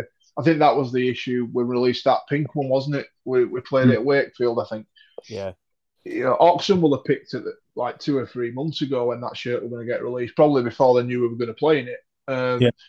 You, you can't blame the club for that. We actually won in that shirt. We should wear it again. Yeah, well, Every let's wear it every week. Yeah. We won't be able to wear it against Saints on uh, Friday, though, will we? That's the problem. We won't be able to wear it on Friday. Yeah.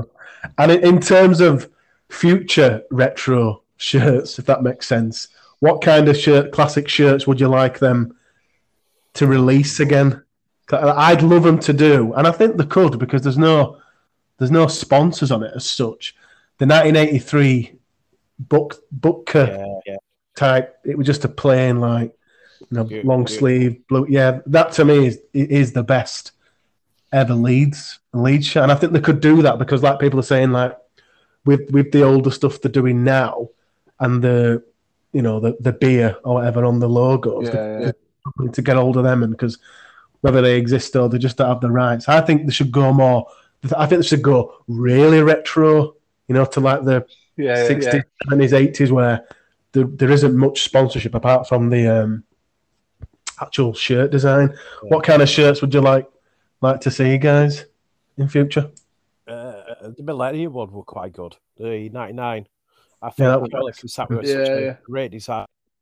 Again, that's another one with like alcohol, isn't it? With Tetley's up front and Essex. But yeah, um, I, I, that's I'm trying to think of just been thinking now of uh, classics, but I mean we've had some shockers, but uh, Oh, yeah.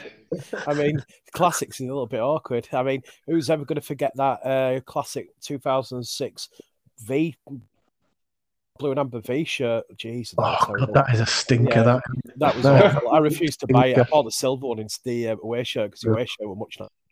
yeah, it was. So yeah, um, but no, yeah, m- uh, 99 one for me. Mm. I think th- th- this is probably going to be a little bit popular, but th- we had an away one. I think it was about '98, something like that's why it was like a burgundy and navy. oh yeah, and right, yeah. 2000. Yeah, I, I think that had te- I think we were sponsored by Tetley's at the time. So, albeit that could be on the on the shirt now, um, it's it's still it still would look all right without it. It's not quite as bad as obviously detrimental as the as the red and black one with with no Carling logo on there. So I think I go for something. The, I think an away one just because they are quite unique in their own season, aren't they? But yeah, yeah. I know yeah. the club like to do it when there's a, a reason for bringing it out, like we had a good cup run or won a cup or whatever. But I think that that burgundy and navy one, which might prove universally unpopular because the people, it'd be like the pink ones that were out divisive, wasn't it? People said no, I don't, I don't like them. And Mm. I'm sure they'll be retro. It won't be long, will it, before we see the ones. Oh god. I know that's what I was thinking. 2003, 2004 turning up Yeah, with retro shirts. That's when I'm going to feel really old. I know. Surely now, 2004 could be retro, couldn't it? Really? What's the cut What's off for the retro? retro? Happens on a postcard. God, if they, yeah, if they, if they start bringing out 2004 and 2011 shirts, oh god. Well, that, that 18 years 2004 ago. one got brought out. Yeah, my dad told me all about this shit. Oh no, I'm getting old. That 04 will be soon because that was obviously the first time we won grand final, wasn't it? So that'll be that'll be out in the next couple of years if they continue doing it year on year. You can bet in next year or two that we're saying 2004 can be the, the retro year. Do you want a really scary thought, by the way? You do realise that I was looking this up uh, not uh, last year. Jack Sinfield was only born a month before the uh, 2004 grand final. Oh my god. Cheers. Sorry about that, boys. I don't throw up. oh my Uh, god. that scared me. Sorry, yeah. 2004, a month before. Yep. How can someone born in the year 2004 be playing professional rugby league? Realise that we- uh, people listening to us going, "How old are you guys?" and everything. I know. God. so, um, something else happened. We kind of touched on it, or Laurie did earlier on in the podcast this weekend in Leeds. It was Josh Warrington versus Kiko Martinez. Josh is a Leeds fan, Rhinos and United. is also had a fight at Headingley, which ended very prematurely, unfortunately. Laurie, you went to the fight, I believe Oh yes, yes. it looked amazing atmosphere wise on the telly. Um, obviously, Josh won. Spoiler alert for anyone uh, that's not seen the result yet. Um, Laurie, tell us all about your day, your night at the uh, boxing and Josh's Oh, oh. performance. Um, it was superb. I mean, I was at the weigh-in on um, Friday. Oh, yeah. You could tell there was a, there was a right air of confidence, not cocky confidence, but you could tell he looked, he sounded like he, you know, he was up for it. And the moment he walked out into the arena last night, you just instantly knew it was like something's going to go on here. You know, you kind of realize that he Yeah. wanted it, the atmosphere, the whole arena was just. I'm, I mean, I've been to the arena Bounced quite a him, few wasn't it? times. Yeah, the atmosphere was electric, and um, I mean, for first round they were all over him, so it was a bit like, oh, this is going to go well. But no, it was great atmosphere. There was, I mean, it was something nice to cheer about in Leeds. I mean, you know, Yeah, there's I'm gonna been not many cheers for the last, eh, you know, a little bit. So no, it was good. But he's, um, I mean, he's a great representation for Leeds. I think he's a really Mm. good lad. So uh, fair play to him, and he deserved it. But yeah, um, great night. And I was at the Headingley event last year, and that finished quite prematurely. But um, yeah, it's when um, yeah when it, well when he has his nights in Leeds, it's just electric. It's absolutely amazing. It'd be nice to see him fight Headingley again off the back of that prematurely. But the only problem was the Headingley one infrastructure in the ground were terrible. Uh, with our Alright. sorry club, yeah, there were like hour and a half queues for beer. There was not enough people serving. They put the prices up on everything. Um, yeah, it was not. It wasn't the greatest experience at Headingley. It was nice. Don't get me wrong, but yeah, the uh, facilities and everything were terrible. Really, they want Really? one of success. Yeah, one of my mates had to like queue for about nearly two hours just to get a drink and stuff. Like honestly, and then a lot of players they didn't they didn't realize. yeah, queued for two hours for a beer, then he- he's walked back up to his seat and everyone's gone, it's finished. I think that nearly happened actually. Yeah, um, no, literally, a, You're uh, joking. didn't order enough beer in, so whoever was running it, like they were running out of ground, which. I Oh my God. should- Yeah, it was there was some real horror stories from that day. So, yeah, it, it was good, but I think if we're doing events like that, I think it needs to be a little bit better run, shall we say? Did you watch it? Did you watch the fight, Tim? I- I'm going to be honest. I can't really beat that. No, um, I, I didn't. Um, I'm not. A, I do like my boxing, but I'm not, I won't profess to be an expert on it. Obviously, just a, a, a great story for the city in general. Obviously, he's, I, I, I don't know a lot about the fella he was fighting, but I, you know, to, to, to knock him out, were it seventh round? Yeah, seventh round stop. Seventh round, yeah. Yeah. Still, uh, I, did I read somewhere today that Warrington got a broken jaw in fight? Yeah, yeah, yeah.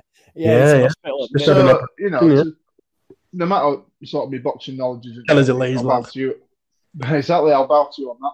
But I think, I think certainly in terms of his, you know, ability to overcome that and then knock the lad out seventh round, I think you know, great, great result for him, and I believe that opens up now some really good options for him in terms Big of who he fights next. Um, obviously, he's in, he's in Hearns stable, and he's, he's Yeah, yeah. signed to Hearns. Yeah, Matchroom. So obviously, hopefully Eddie can open a few doors for him, and they can get a, a big world title fight in Leeds or somewhere like that, which would be great for the city. Um, Mm. Hopefully, by then Rhinos might have picked up as well. Sorry, I Brilliant. brought it back round again. I'm sorry. No, it's fine. fine. Nice wrap up. Well done, Josh. Uh, as I say, he's a, he's a Rhinos fan. He's a United fan, so he'll do us. Right, just to finish the podcast, as we always do, we will open the mailbag and um, get your questions, and I'll ask the guys here who can uh, answer them as well. So the first question is from Bryony. It's not a question, really. It's a bit of a statement. And Bryony says, I just feel so depleted when it comes to the Rhinos only a proven head coach can lift our spirits. Kind of touched on that, especially Tim when he said we might need someone like Shaun Wane to come in and kind of um, give us a, a lift and some something a bit different to what we've usually seen with the, some ex players and things. And Jack asks, "Where are? Uh, sorry, can you please ask the panel where are our young halfbacks? Why don't we produce young halfbacks? Why aren't any coming through our academy? It's a good point because you think Jordan we touched on Jordan Lilley earlier, and I think he's the last one to really kind of get a go that's come through the academy. Obviously, we've got Jack Sinfield now, but even prior to that, I suppose it was because of the dominance of of the three, you know, Kev, Danny, and, and Rob there. But we don't seem to produce them that often, do we, Laurie? Is that is that an issue you think the club needs to look at? Do we need a specialist kind of halfback coach who, who whose job it is just to produce halfbacks for us, something like that? Let's think about this. We have a halfback who is a coach. Uh, um, no, um, yeah. Um, no, let's be honest. Uh, It's good. Really good point. Um, it in it. It depends on the talent, I suspect. Don't? I mean, Can we create them? it's In a lab? Yes, I. Uh, I mean, we From Danny McGuire's blood? Sinfield coming through, you know. But anyway, no, it's um, it's a good question. I'm not sure. It might just be a case of generate.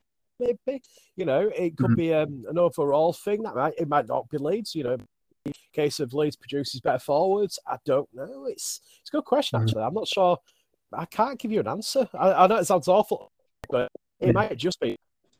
Yeah, Hmm? Tim, what are your thoughts on it? Why aren't we producing Oh. any young halfbacks? it's difficult. I think maybe this is where a little bit of the complacency came in. So we had we had the luxury of carrying a year of Magsy over, didn't we? After Kev finished, or a couple of years, I think Magsy Magsy did. Oh, Rob finished 2016, didn't he? And Magsy played in 17 grand final like with last game on it for Leeds. Um, I think so. Maybe maybe we just took his eye off in terms of what were coming through. I think as well because the longevity of those guys was so much that we've actually seen some promising halfbacks just a bit like you, Jordan Lilley's. It it's a big responsibility playing halfback for Leeds, isn't it? And I think it's, it's difficult. And Jordan Lilley came into a team. Well, to be honest, Magsy Burrow and, and Sinfield had, had, periods when we weren't successful. Um, had to ride it out a bit, bit of criticism. Sin, Sinfield got a lot in his early career, didn't he? Yeah. Um, so it's it's it's it's difficult one at um, such a key position. Uh, there are dime. We, we keep looking like we're going to you know, we brought Cal hmm. McLelland mm. back. We thought that might be one that yeah. we could put in ready made. Had a bit of time in Union, done his done his stuff at Cass. Just didn't work. Um, then we went off and got Gailey back, which everyone thought, you know, he'll do us for a couple of years until we can, you know, get Sinfield will come up and come in. He can work with him. Can, you know, hopefully there's a bit of a crossover there. Yeah, it, it's it's such a difficult one, and a lot a lot of clubs go on by, don't they? It, you, unless I mean, Saints are Saints are well versed in that position, aren't they? They've got an embarrassment of riches, really, to the extent where Theo Fazu, arguably now, you could turn around and say that's. I mean, it's all it's all, you know, what could have been into it. But you look at something like a Faz and think what a good fit he might have been at Leeds. Um, you know, it, yeah, I don't know if there's a, a, a, specific answer to it, really. No, I don't. But I, I do think that you, the club must be aware of who they're producing and who they think's good enough. And so I, I don't know, Jack. It's it's a fantastic question, but mm, who has the answer? You know, we could discuss that all night, but I do think we do lack them. But where they're going to come from, I have absolutely no idea. The next question is from S, and they ask, quite tongue in cheek, but which championship ground are you most looking forward to visiting next year? I suppose, in a sense, Tim, Lawrie, what's your what's your favourite championship ground? Uh, Halifax. Yeah, a bit of a toss up between Halifax and Batley, I think. And Batley not for the fact that it's a it's a fantastic ground, but I just think it's it's a bit unique. It's got the slope on it, and, and yeah. it's a bit of an old school A. I did my level two um, end of last season, and I had to I had to go over to Featherstone for that. That's a a tight, nice, you know, tight knit little ground as well. That generates a pretty good atmosphere. Um, so I've been to Fev quite a few times. Well, Leeds playing there as well. So yeah, yeah and yeah, they need them three really. Um, just hopefully we don't have to do a whole tour. I suppose one one ground we won't mention probably is Odsal, won't we? Um, been no, a championship club now and an established championship club. Um, you know, can't can't see, you know, of bit bit of a, a ramshackle now, isn't it? Also, there's a lot of lot of talk even by their own fans out there about the standard of that that place. Um, yeah. But yeah, I, th- I, think Fax and Batley for me would be the two. Yeah, and I agree with Lolly. Halifax, best ground in better than some Super League grounds. Uh, Mark asks. Food related questions are really big on I don't know why people just love sending us food questions. And Mark was on the podcast last week and he, he had loads of food questions, so he's asking us are food questions, and he asks bacon butties, white bread, brown bread, or seeded. So, how, what bread do you like your bacon butty in? For me, it just has to be white bread, just a classic bit of butter, bit of brown sauce, bacon butty. How do you like your bacon butty, Lawrie? Um, uh, I, I can't touch white bread, so it has to be brown bread for me. I, I uh, white bread upsets me. So uh, brown bread, bit of Tommy sauce, jobs are good. One. Tim? Uh, yeah, white. Tommy sauce. I shouldn't have white, so I have had to start having. Uh, I've had to start having brown, but it, it's not the same. So it, classic, classic sandwich. It'd have to be in a white one.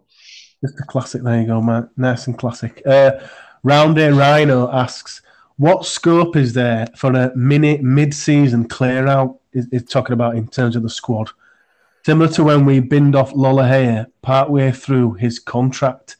So essentially, I suppose that question is should we try to get rid of some of these players as early as possible? And if so, who? Tim? Um,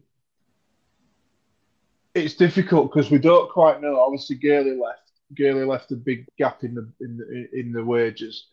However, I think I tweeted this earlier. We we then filled a bit of that by signing you. Newman's up to long term. Broadbent got a new deal. A couple of the other young boys got one. Gannon, I think, got one, didn't he? Um, it, I don't know how much money's left, so it's difficult. Somebody like a Thompson, who it seems like we've picked on him a bit tonight, and, and maybe that's a little bit unfair because none of the pack have really covered themselves in glory this season. But I think with the comments he made, to be honest, I didn't have a massive. I know a few fans. He made some comments about keeping his options open for end of season and maybe going home if that's what his wife said. And, and you've got to respect that. I mean, we forget he was at Toronto before he came to us and had all of what happened at Toronto. And um, if but he, he's not the sort of player you're going to offload to free up a lot of cap spaces. He's not. He, he's, he's probably not going to be on a fortune at Leeds. Um, You'd be him off just for the quarter spot, wouldn't you, Tim? Yeah, I think so. That that'd be that'd be the only thing is whether we have we have the money still there, and you could you could get a quarter spot get by getting rid of somebody like a Thompson. That'd be that'd be the only thing. I can't see there being a lot of wiggle room to be honest. Um, and, do you know? I don't entirely think we're in that same situation. I generally don't, and I might be overly optimistic, but I actually think there's there's enough here. It just needs the right fella, whoever that be, to sort the the, the attitudes out. Maybe maybe identify who are the, the bad eggs if there are there, and how best to, to deal with that. But it, I'm not sure there's a lot of. Plus, it's got to be the right player to bring in, hasn't it? And the market's difficult midway through a season. Uh, you, you can start recruiting for the following season when players start coming under out of, you know towards out of contract, but it, it's so difficult in a cap sport, isn't it? To, to, to have a load of wriggle room mid season, it's difficult. Yeah, Lawrie. Uh, yes, we can get rid of players, and sooner the better. Get Thompson out. Sorry, Bodene. Um, I didn't think your comments were very good. Uh, very good last week. Um, there's a. Uh, the thing is, I think we probably do need to get some players in, get another forward in, but again, it's capping it, and um, it's a tricky one. But we've got to do. Well, we shouldn't go out just to the sake of going out getting someone, but we do need to strengthen very quickly. Um, but yeah, I won't quite as go as extreme as what we did in 2019, but I need to improve very quickly. Well, we do need to improve some areas. I mean, the, the, just the other thing to sorry quickly manage where we are with time. Is it is it not? There may be, there may be some gems in the championship. We've been, we've been there before, and so have other clubs, haven't they? They've yeah. we've dipped in. We've had Ardacre, we've had others come out of a, a, championship where that that competition gets better year on year. Um, you know, it, it would be interesting whether there's a an unearthed gem kind of in that.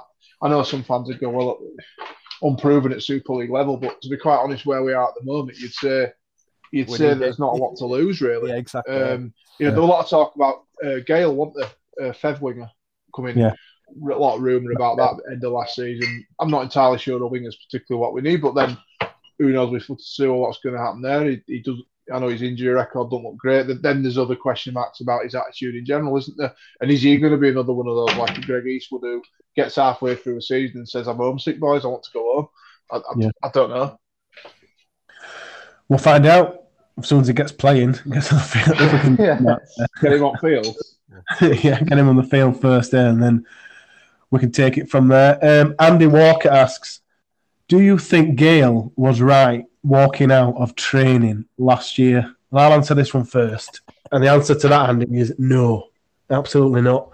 Whether Gale had it out with Agar because he thought his tactics were rubbish, or if Agar said to Gale he thought he were rubbish, that's fine. You have it out, like I think it was Tim that said, you know, you don't mind players and management arguing because that's kind of expected in a way. Like you know, if there are disagreements because you're playing rubbish, what's completely unacceptable is to just walk out of training. Um, you have to be a professional. It's what you're paid for.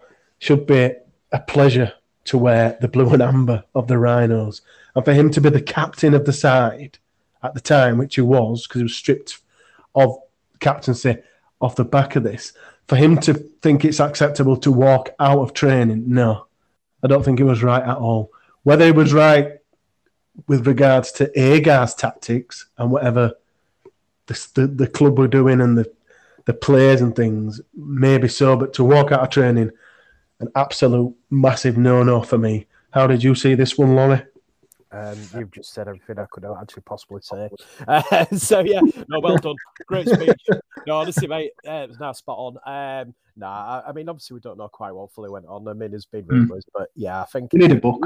Yeah, I, I think it's one of those. It's just move on. Well, yeah, you can't walk out on your team, and he did. It don't matter what stage, whether it be on the field in a game or whether it be, you know, in training, you can't do that. It's not fair on your teammates, and also you're letting yourself down more than out as well. So yeah, but yeah, Tim. Um, not absolutely agree with you two in terms of not the right approach to take to walk out you out, out on training. Um, however, the only thing I'll say, and I think I said this earlier on, was he just starting to sense a little bit of this? Because it happened after Sinfield left, in it? On it back end of the season, wasn't it? Where there weren't many games left. Mm, and, I'm yeah. just wondering whether Gailey just sensed that there were a little bit of dropping in standards by some that thought now Kevin gone, that Rich didn't quite have that grasp of it. Whether it's the head coach's job or not, I, I, for me, probably is if it's a team ethic thing and if it's a work rate thing, it has to fall on the head coach for me. But um, whether he was hinting at stuff that was going on and he didn't, just didn't do it in the right way, that's possibly the only thing I'd say. I, I don't think he should have walked out on him. And I think that Rich handled that pretty well. I think if he'd have dealt with it any other way, he'd have looked a bit weak. Um, but I do wonder what Gailey were hinting at. Whether it, was it just playing stuff or was it other things as well? And let's be honest, we've heard him on Sky, we've heard him in interviews at Leeds. He's not frightened to tell people what he thinks, and and there's definitely a story to be told there. I think he's hinted at that, hasn't he, on, on Sky at points yeah. as well. Yeah. Mm. We need a book, Luke. Kev. uh, the next question's from Reese. He's one of our regulars. He's coming up on a, a podcast in a week or so's time, and he asks, would Leeds have beaten any of the championship teams that played in this round of the Challenge Cup? So in terms of championship teams, I think it were Sheffield, Barrow, and Whitehaven. Any uh, any of the championship? Fev. Featherstone. Yeah. Would um, so I suppose my question to you, Tim, is: Would Leeds have beaten all those should they have played them yesterday? Whoa. I think Fev would have given us a bloody Gonna, I, I wouldn't want, I wouldn't want to have to play featherweight or away, to be honest. No, um, I reckon featherweight. These guys would have. That'd have been on telly. That'd have been on telly. Would have um, yeah, been on telly. It, it, I mean, uh, pre-season friendlies are what they are, but again, second half because problems, didn't they? Um, no, I, I think the confidence Fev were playing with it. Look how close they took Catalan, who have have yeah. had a markedly better start to the season than we have. Yeah. Um, I, I, I wouldn't want to play Fev. The others we could have played awfully and probably still won. Um, yeah. I know this. I mean, Barrow, maybe. I, I say I haven't seen the game, but from all the comments, kind of post match by yeah, played well. it, it sounded like the game Huddersfield a far better game than the scoreline suggested. Um, I think I think there were a couple of opportunities they had just after half time. I heard if they converted a couple of them, they might they might put some some more pressure on Huddersfield. But so maybe back, going up going up there at Barrow um, with our current predicament would have been a very, very tricky one. Mm. Sheffield, you thought comfortable, but yeah, I, I wouldn't, I wouldn't have been confident in, in either way. I, I, think it were we are in that state at the moment where you look at any game and you can't be hundred percent confident we're gonna we're gonna win. We might play well in the first half, but like we saw at Wakey, we, we, we, we, we're very capable of self-imploding ourselves in, in, in, in 20 minute spells by, by which we lose all control of the game we should win by, by yeah. comfortably. So yeah, yeah. not confident really. I think um, we would have struggled big time. Um, I was at um, Halifax Featherstone in a couple of rounds ago, and oh, there you are. absolutely destroyed Halifax. And even then, I was like thinking they look a good team. Um, I think Barrow would have done us over today. I mean, there were a lot. Uh, they they were camped on Huddersfield's line for quite a long time. Mm-hmm. And they played really well and they looked confident. That were another point. They had a lot of team spirit which obviously we don't. Um, yeah. it, it was, I, yeah, I think. Do you know what? I think we'd have struggled against most of them. I know it sounds horrible. I think we would have done. Yeah, I reckon featherweight. I reckon if we'd have played, well, the probably older bears would have played exactly like we did yesterday. But I think Fev would have definitely beat us yesterday. away. Easily. easily. Uh, I reckon the rest of them and Fev at home. I reckon we could. Barrow play, did play well today. I, I do think we'd have just enough to um, to get past them. The next question is from JS, and they ask, "You're getting food in the ground, so what's the one meal you'd get and another that you'd avoid in the ground?" Um, okay. Okay. all right. Uh, so what's uh, what's your choice of what in in Headingley? We'll say what what choice of what's your choice of meal, Lawrie? Should you? The uh, pies that uh, the Wilson steak pies The are Wilson, well nice. Yeah. yeah, yeah, they're good. Um, in terms of avoiding, oh, to be fair, I don't get food very often at Headingley. Um, they, uh, they used to do like a chicken bucket thing, which were um, all right, but no, I kind of if I do eat, I'll probably eat beforehand somewhere in Headingley, but it's not for me. Yeah, definitely. There's too many nice places in Headingley itself Yeah, to get Exactly. food rather than the ground. And better quality. Tim, any any certain meal inside the ground that you recommend? It's food again. I know. I, know.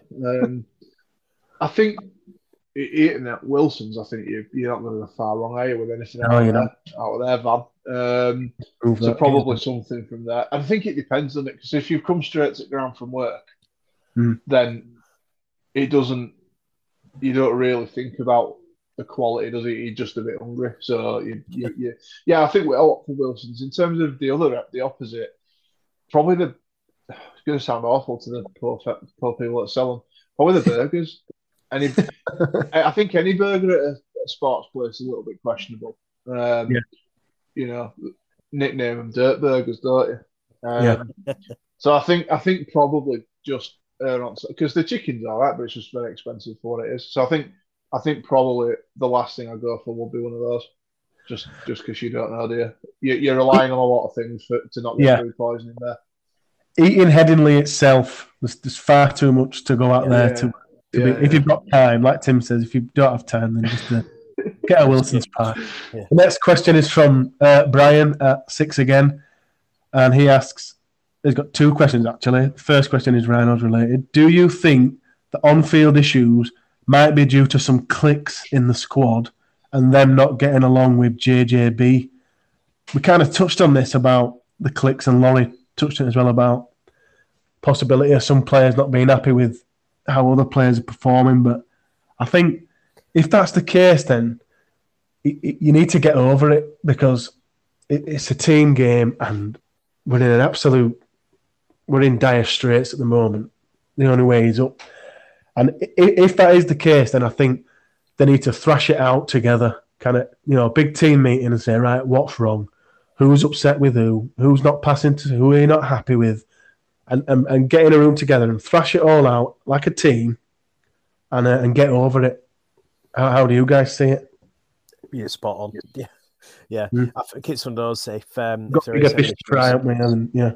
y- you need this is why we need a coach if you if you get a decent head coach they should get it sorted out if there's any Mm. divisions it's their duty to sort it out and um it, it wouldn't surprise me if there were divisions at the minute I wonder if it's a case of so when we when we signed Bentley, Sezer, Austin, um, you know, there were a lot of the reaction were good, wasn't it?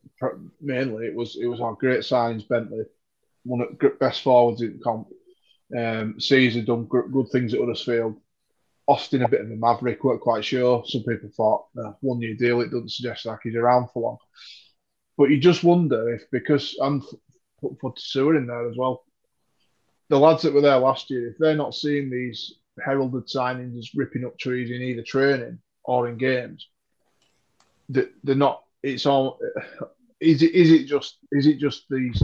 They need to earn the respect of, of, of not on name alone, but they've seen them come in, and and as things have got tougher over the last few weeks, where we've looked poor, they they they would have expected rather than expect you know, like see Sezers and one or two others to shirk it they would have expected them to actually grab the group together and say, "Come on, boys, we're better than this."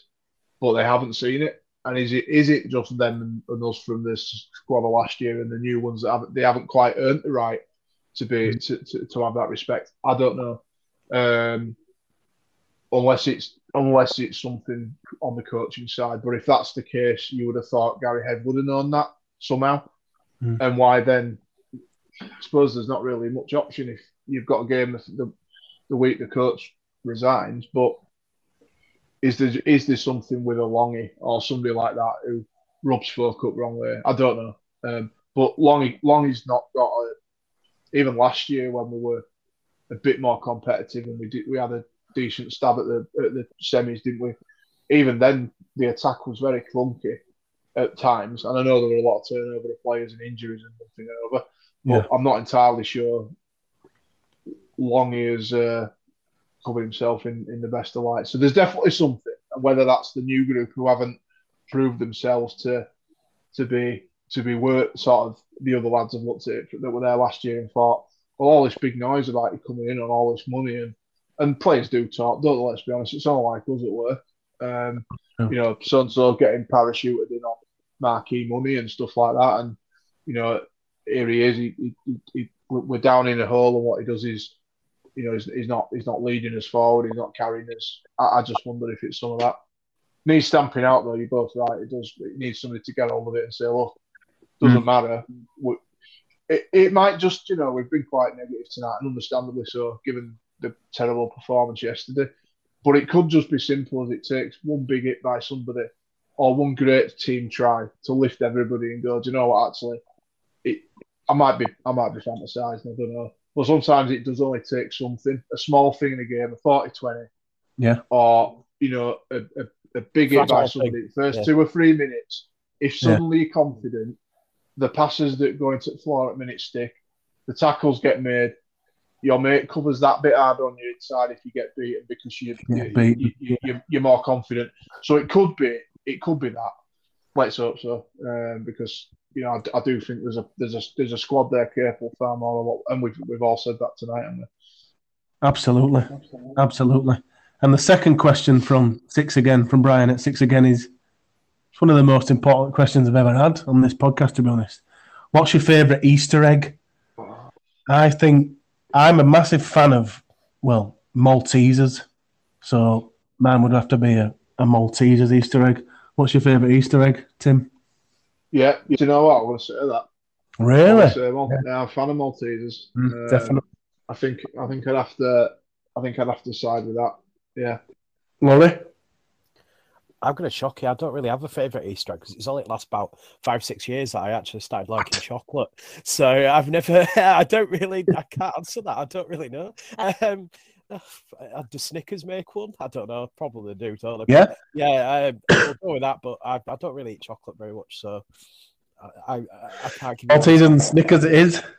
The next question is from Adam. He's a regular on our podcast now. He's one of our newbies. It's another food question. What is everyone hungry? Every time I ask for questions, is I everyone am hungry? now. I'm starving now.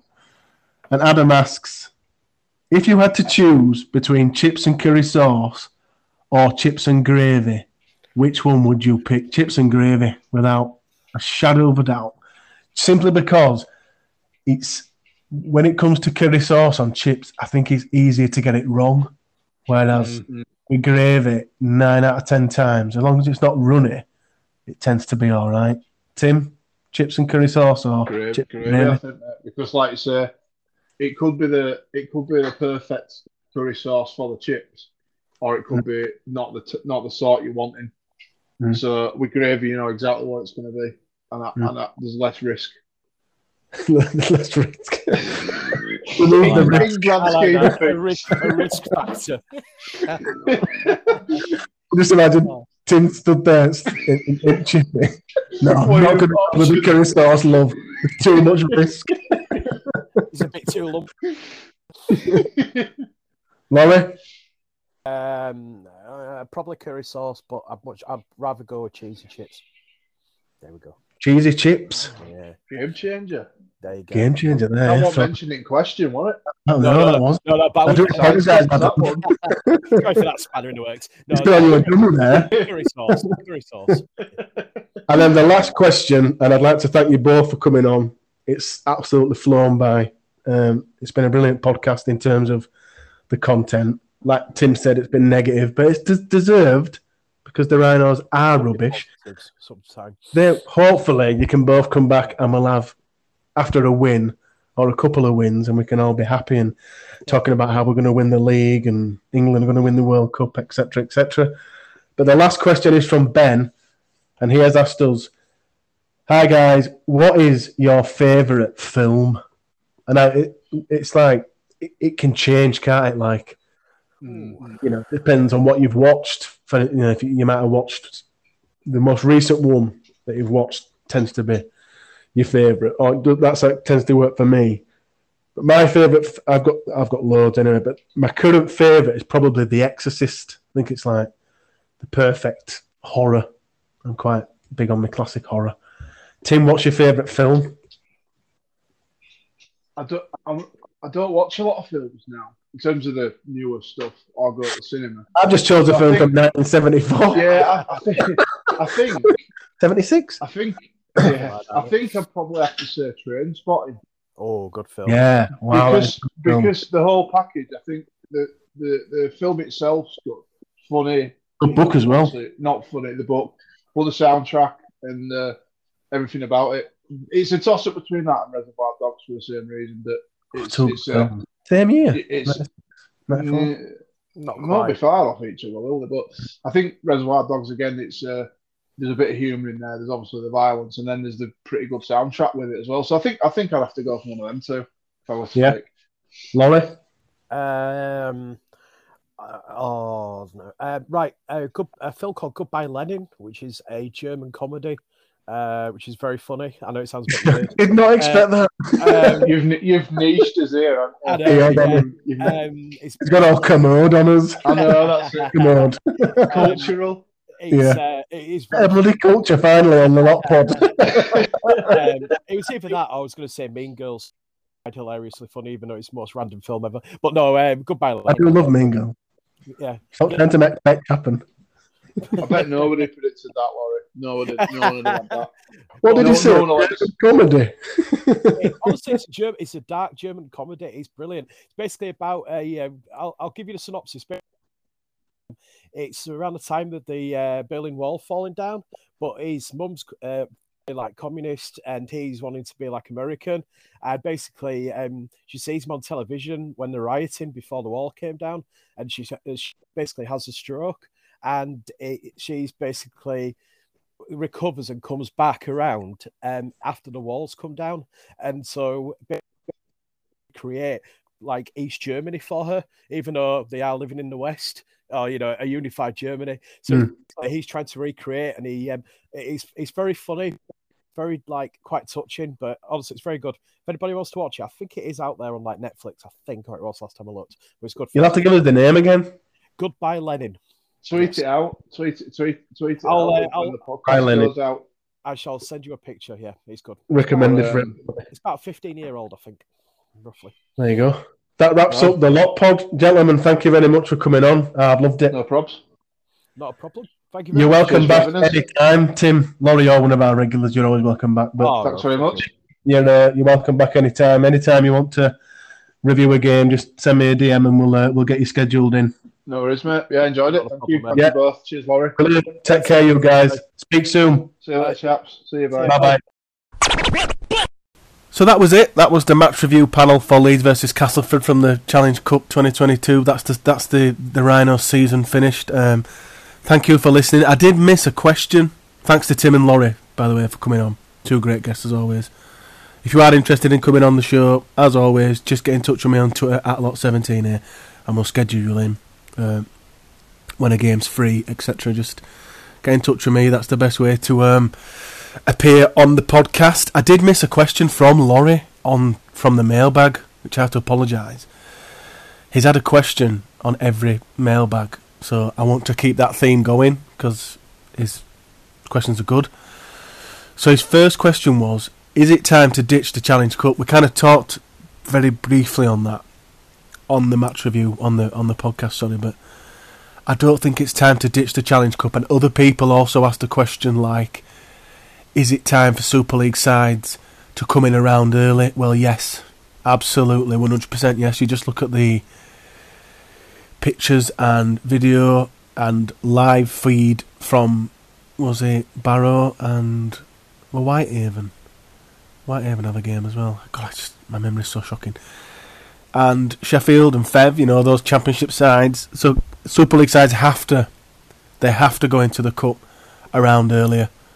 I think every man and his dog listening to this now, everyone on Twitter, on social media, everyone that likes rugby league would agree that it's time to bring the Super League sides in around earlier because those Championship sides and lower league sides deserve that that kind of opportunity for the giant killing.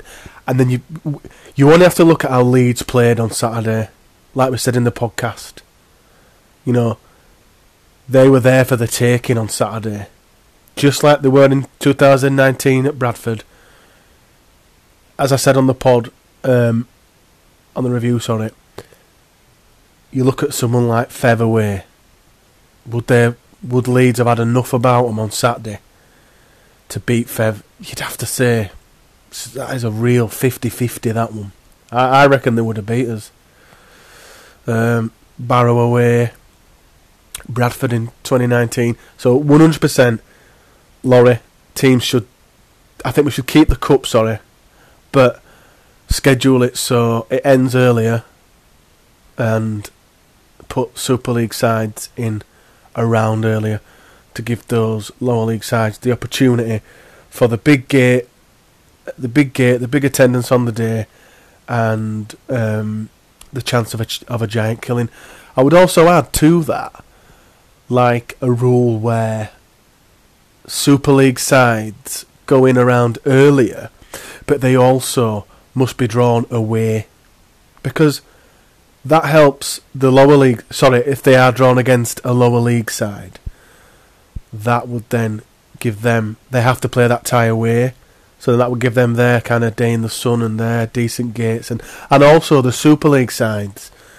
Like me and my friends were talking prior to the cup being drawn, saying how we'd love to go up to the lakes, to Barrow or Whitehaven, or never been.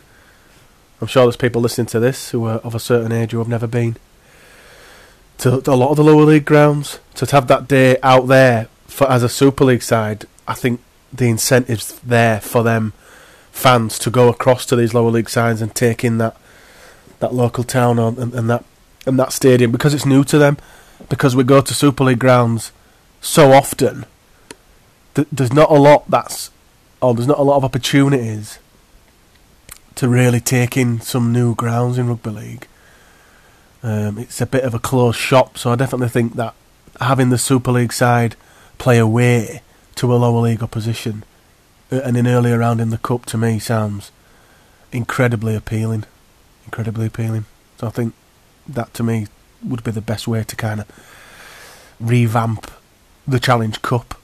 Um, that's my thoughts on that. Sorry, I completely forgot on on the actual match review about that question, Lawrie, and everyone else's question. It kind of yeah, need to get a, a bit of a stronger hold on these questions. Um, and Lawrie's second question, he asks, which sport is your guilty pleasure? Well, for me, there's only really two sports, two popular sports that I don't like. I can't stand F1 and I'll never ever watch it.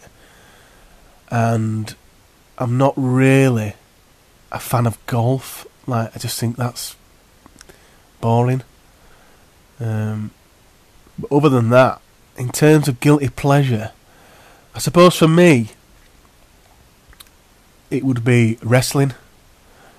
I'm I'm a bit of a fair weather fan of a- AEW wrestling in that I kind of watch certain matches and highlights on YouTube and things like that. So that's probably my guilty pleasure. I kind of dip into a bit of AEW wrestling, um, but I think I think it, I think something like that has to be a guilty pleasure, really, doesn't it? One of those where you like you wouldn't or perhaps you wouldn't particularly mention it to everyone. Whereas I think in other sports like darts or I don't know, well, tennis, things like that, they're quite well known, aren't they? And are they a guilty pleasure? I suppose it'd have to be something like wrestling or I don't know, diving, something really niche, swimming.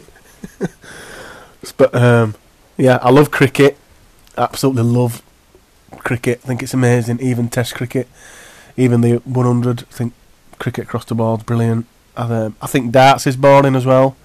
I think that's another one. Just I used to be into it maybe 10, 12 years ago, but then I just remember one Christmas period about seven, eight years ago, maybe longer, just watching the World Champions Championships over Christmas and being like, "Oh my god, this is incredibly boring." It just like hit me like a like a brick to the chin. Just like, what am I doing? I, have never really had a a realization like it, but just being like, oh my god, this is so boring. So I just kind of went off darts there. But I love, as I said on the podcast, I love boxing. So I think in terms of guilty pleasure, my opinion would be it'd have to be something like wrestling or something, I don't know, e gaming, something like that, something quite niche. But um, it's, it's a good question, and um, I'm gonna I'm gonna uh, ask it on the next uh, review, which is Saints, unbelievably. Um, oh God, Helens. Uh, Truth Talking Maverick is he is kind of scheduled in to review this one again, but he's on holiday. I think he's in Italy or somewhere. So he says it's like if he can watch the game for a start, and if he can kind of get onto the recording, get some internet access somewhere so he can um, review it. But other than that, we've got Howard returning and Howard's son is also coming on. So we've definitely got two Leeds fans coming on, Paul Sods, to review it. That will be the next review. Thank you for listening. And uh, yeah, see you after the. What can I call it? The massacre. The massacre of Leeds Rhinos. Something like that. Yeah. Anyway. Thanks for listening. And uh, yeah, see you on the next podcast.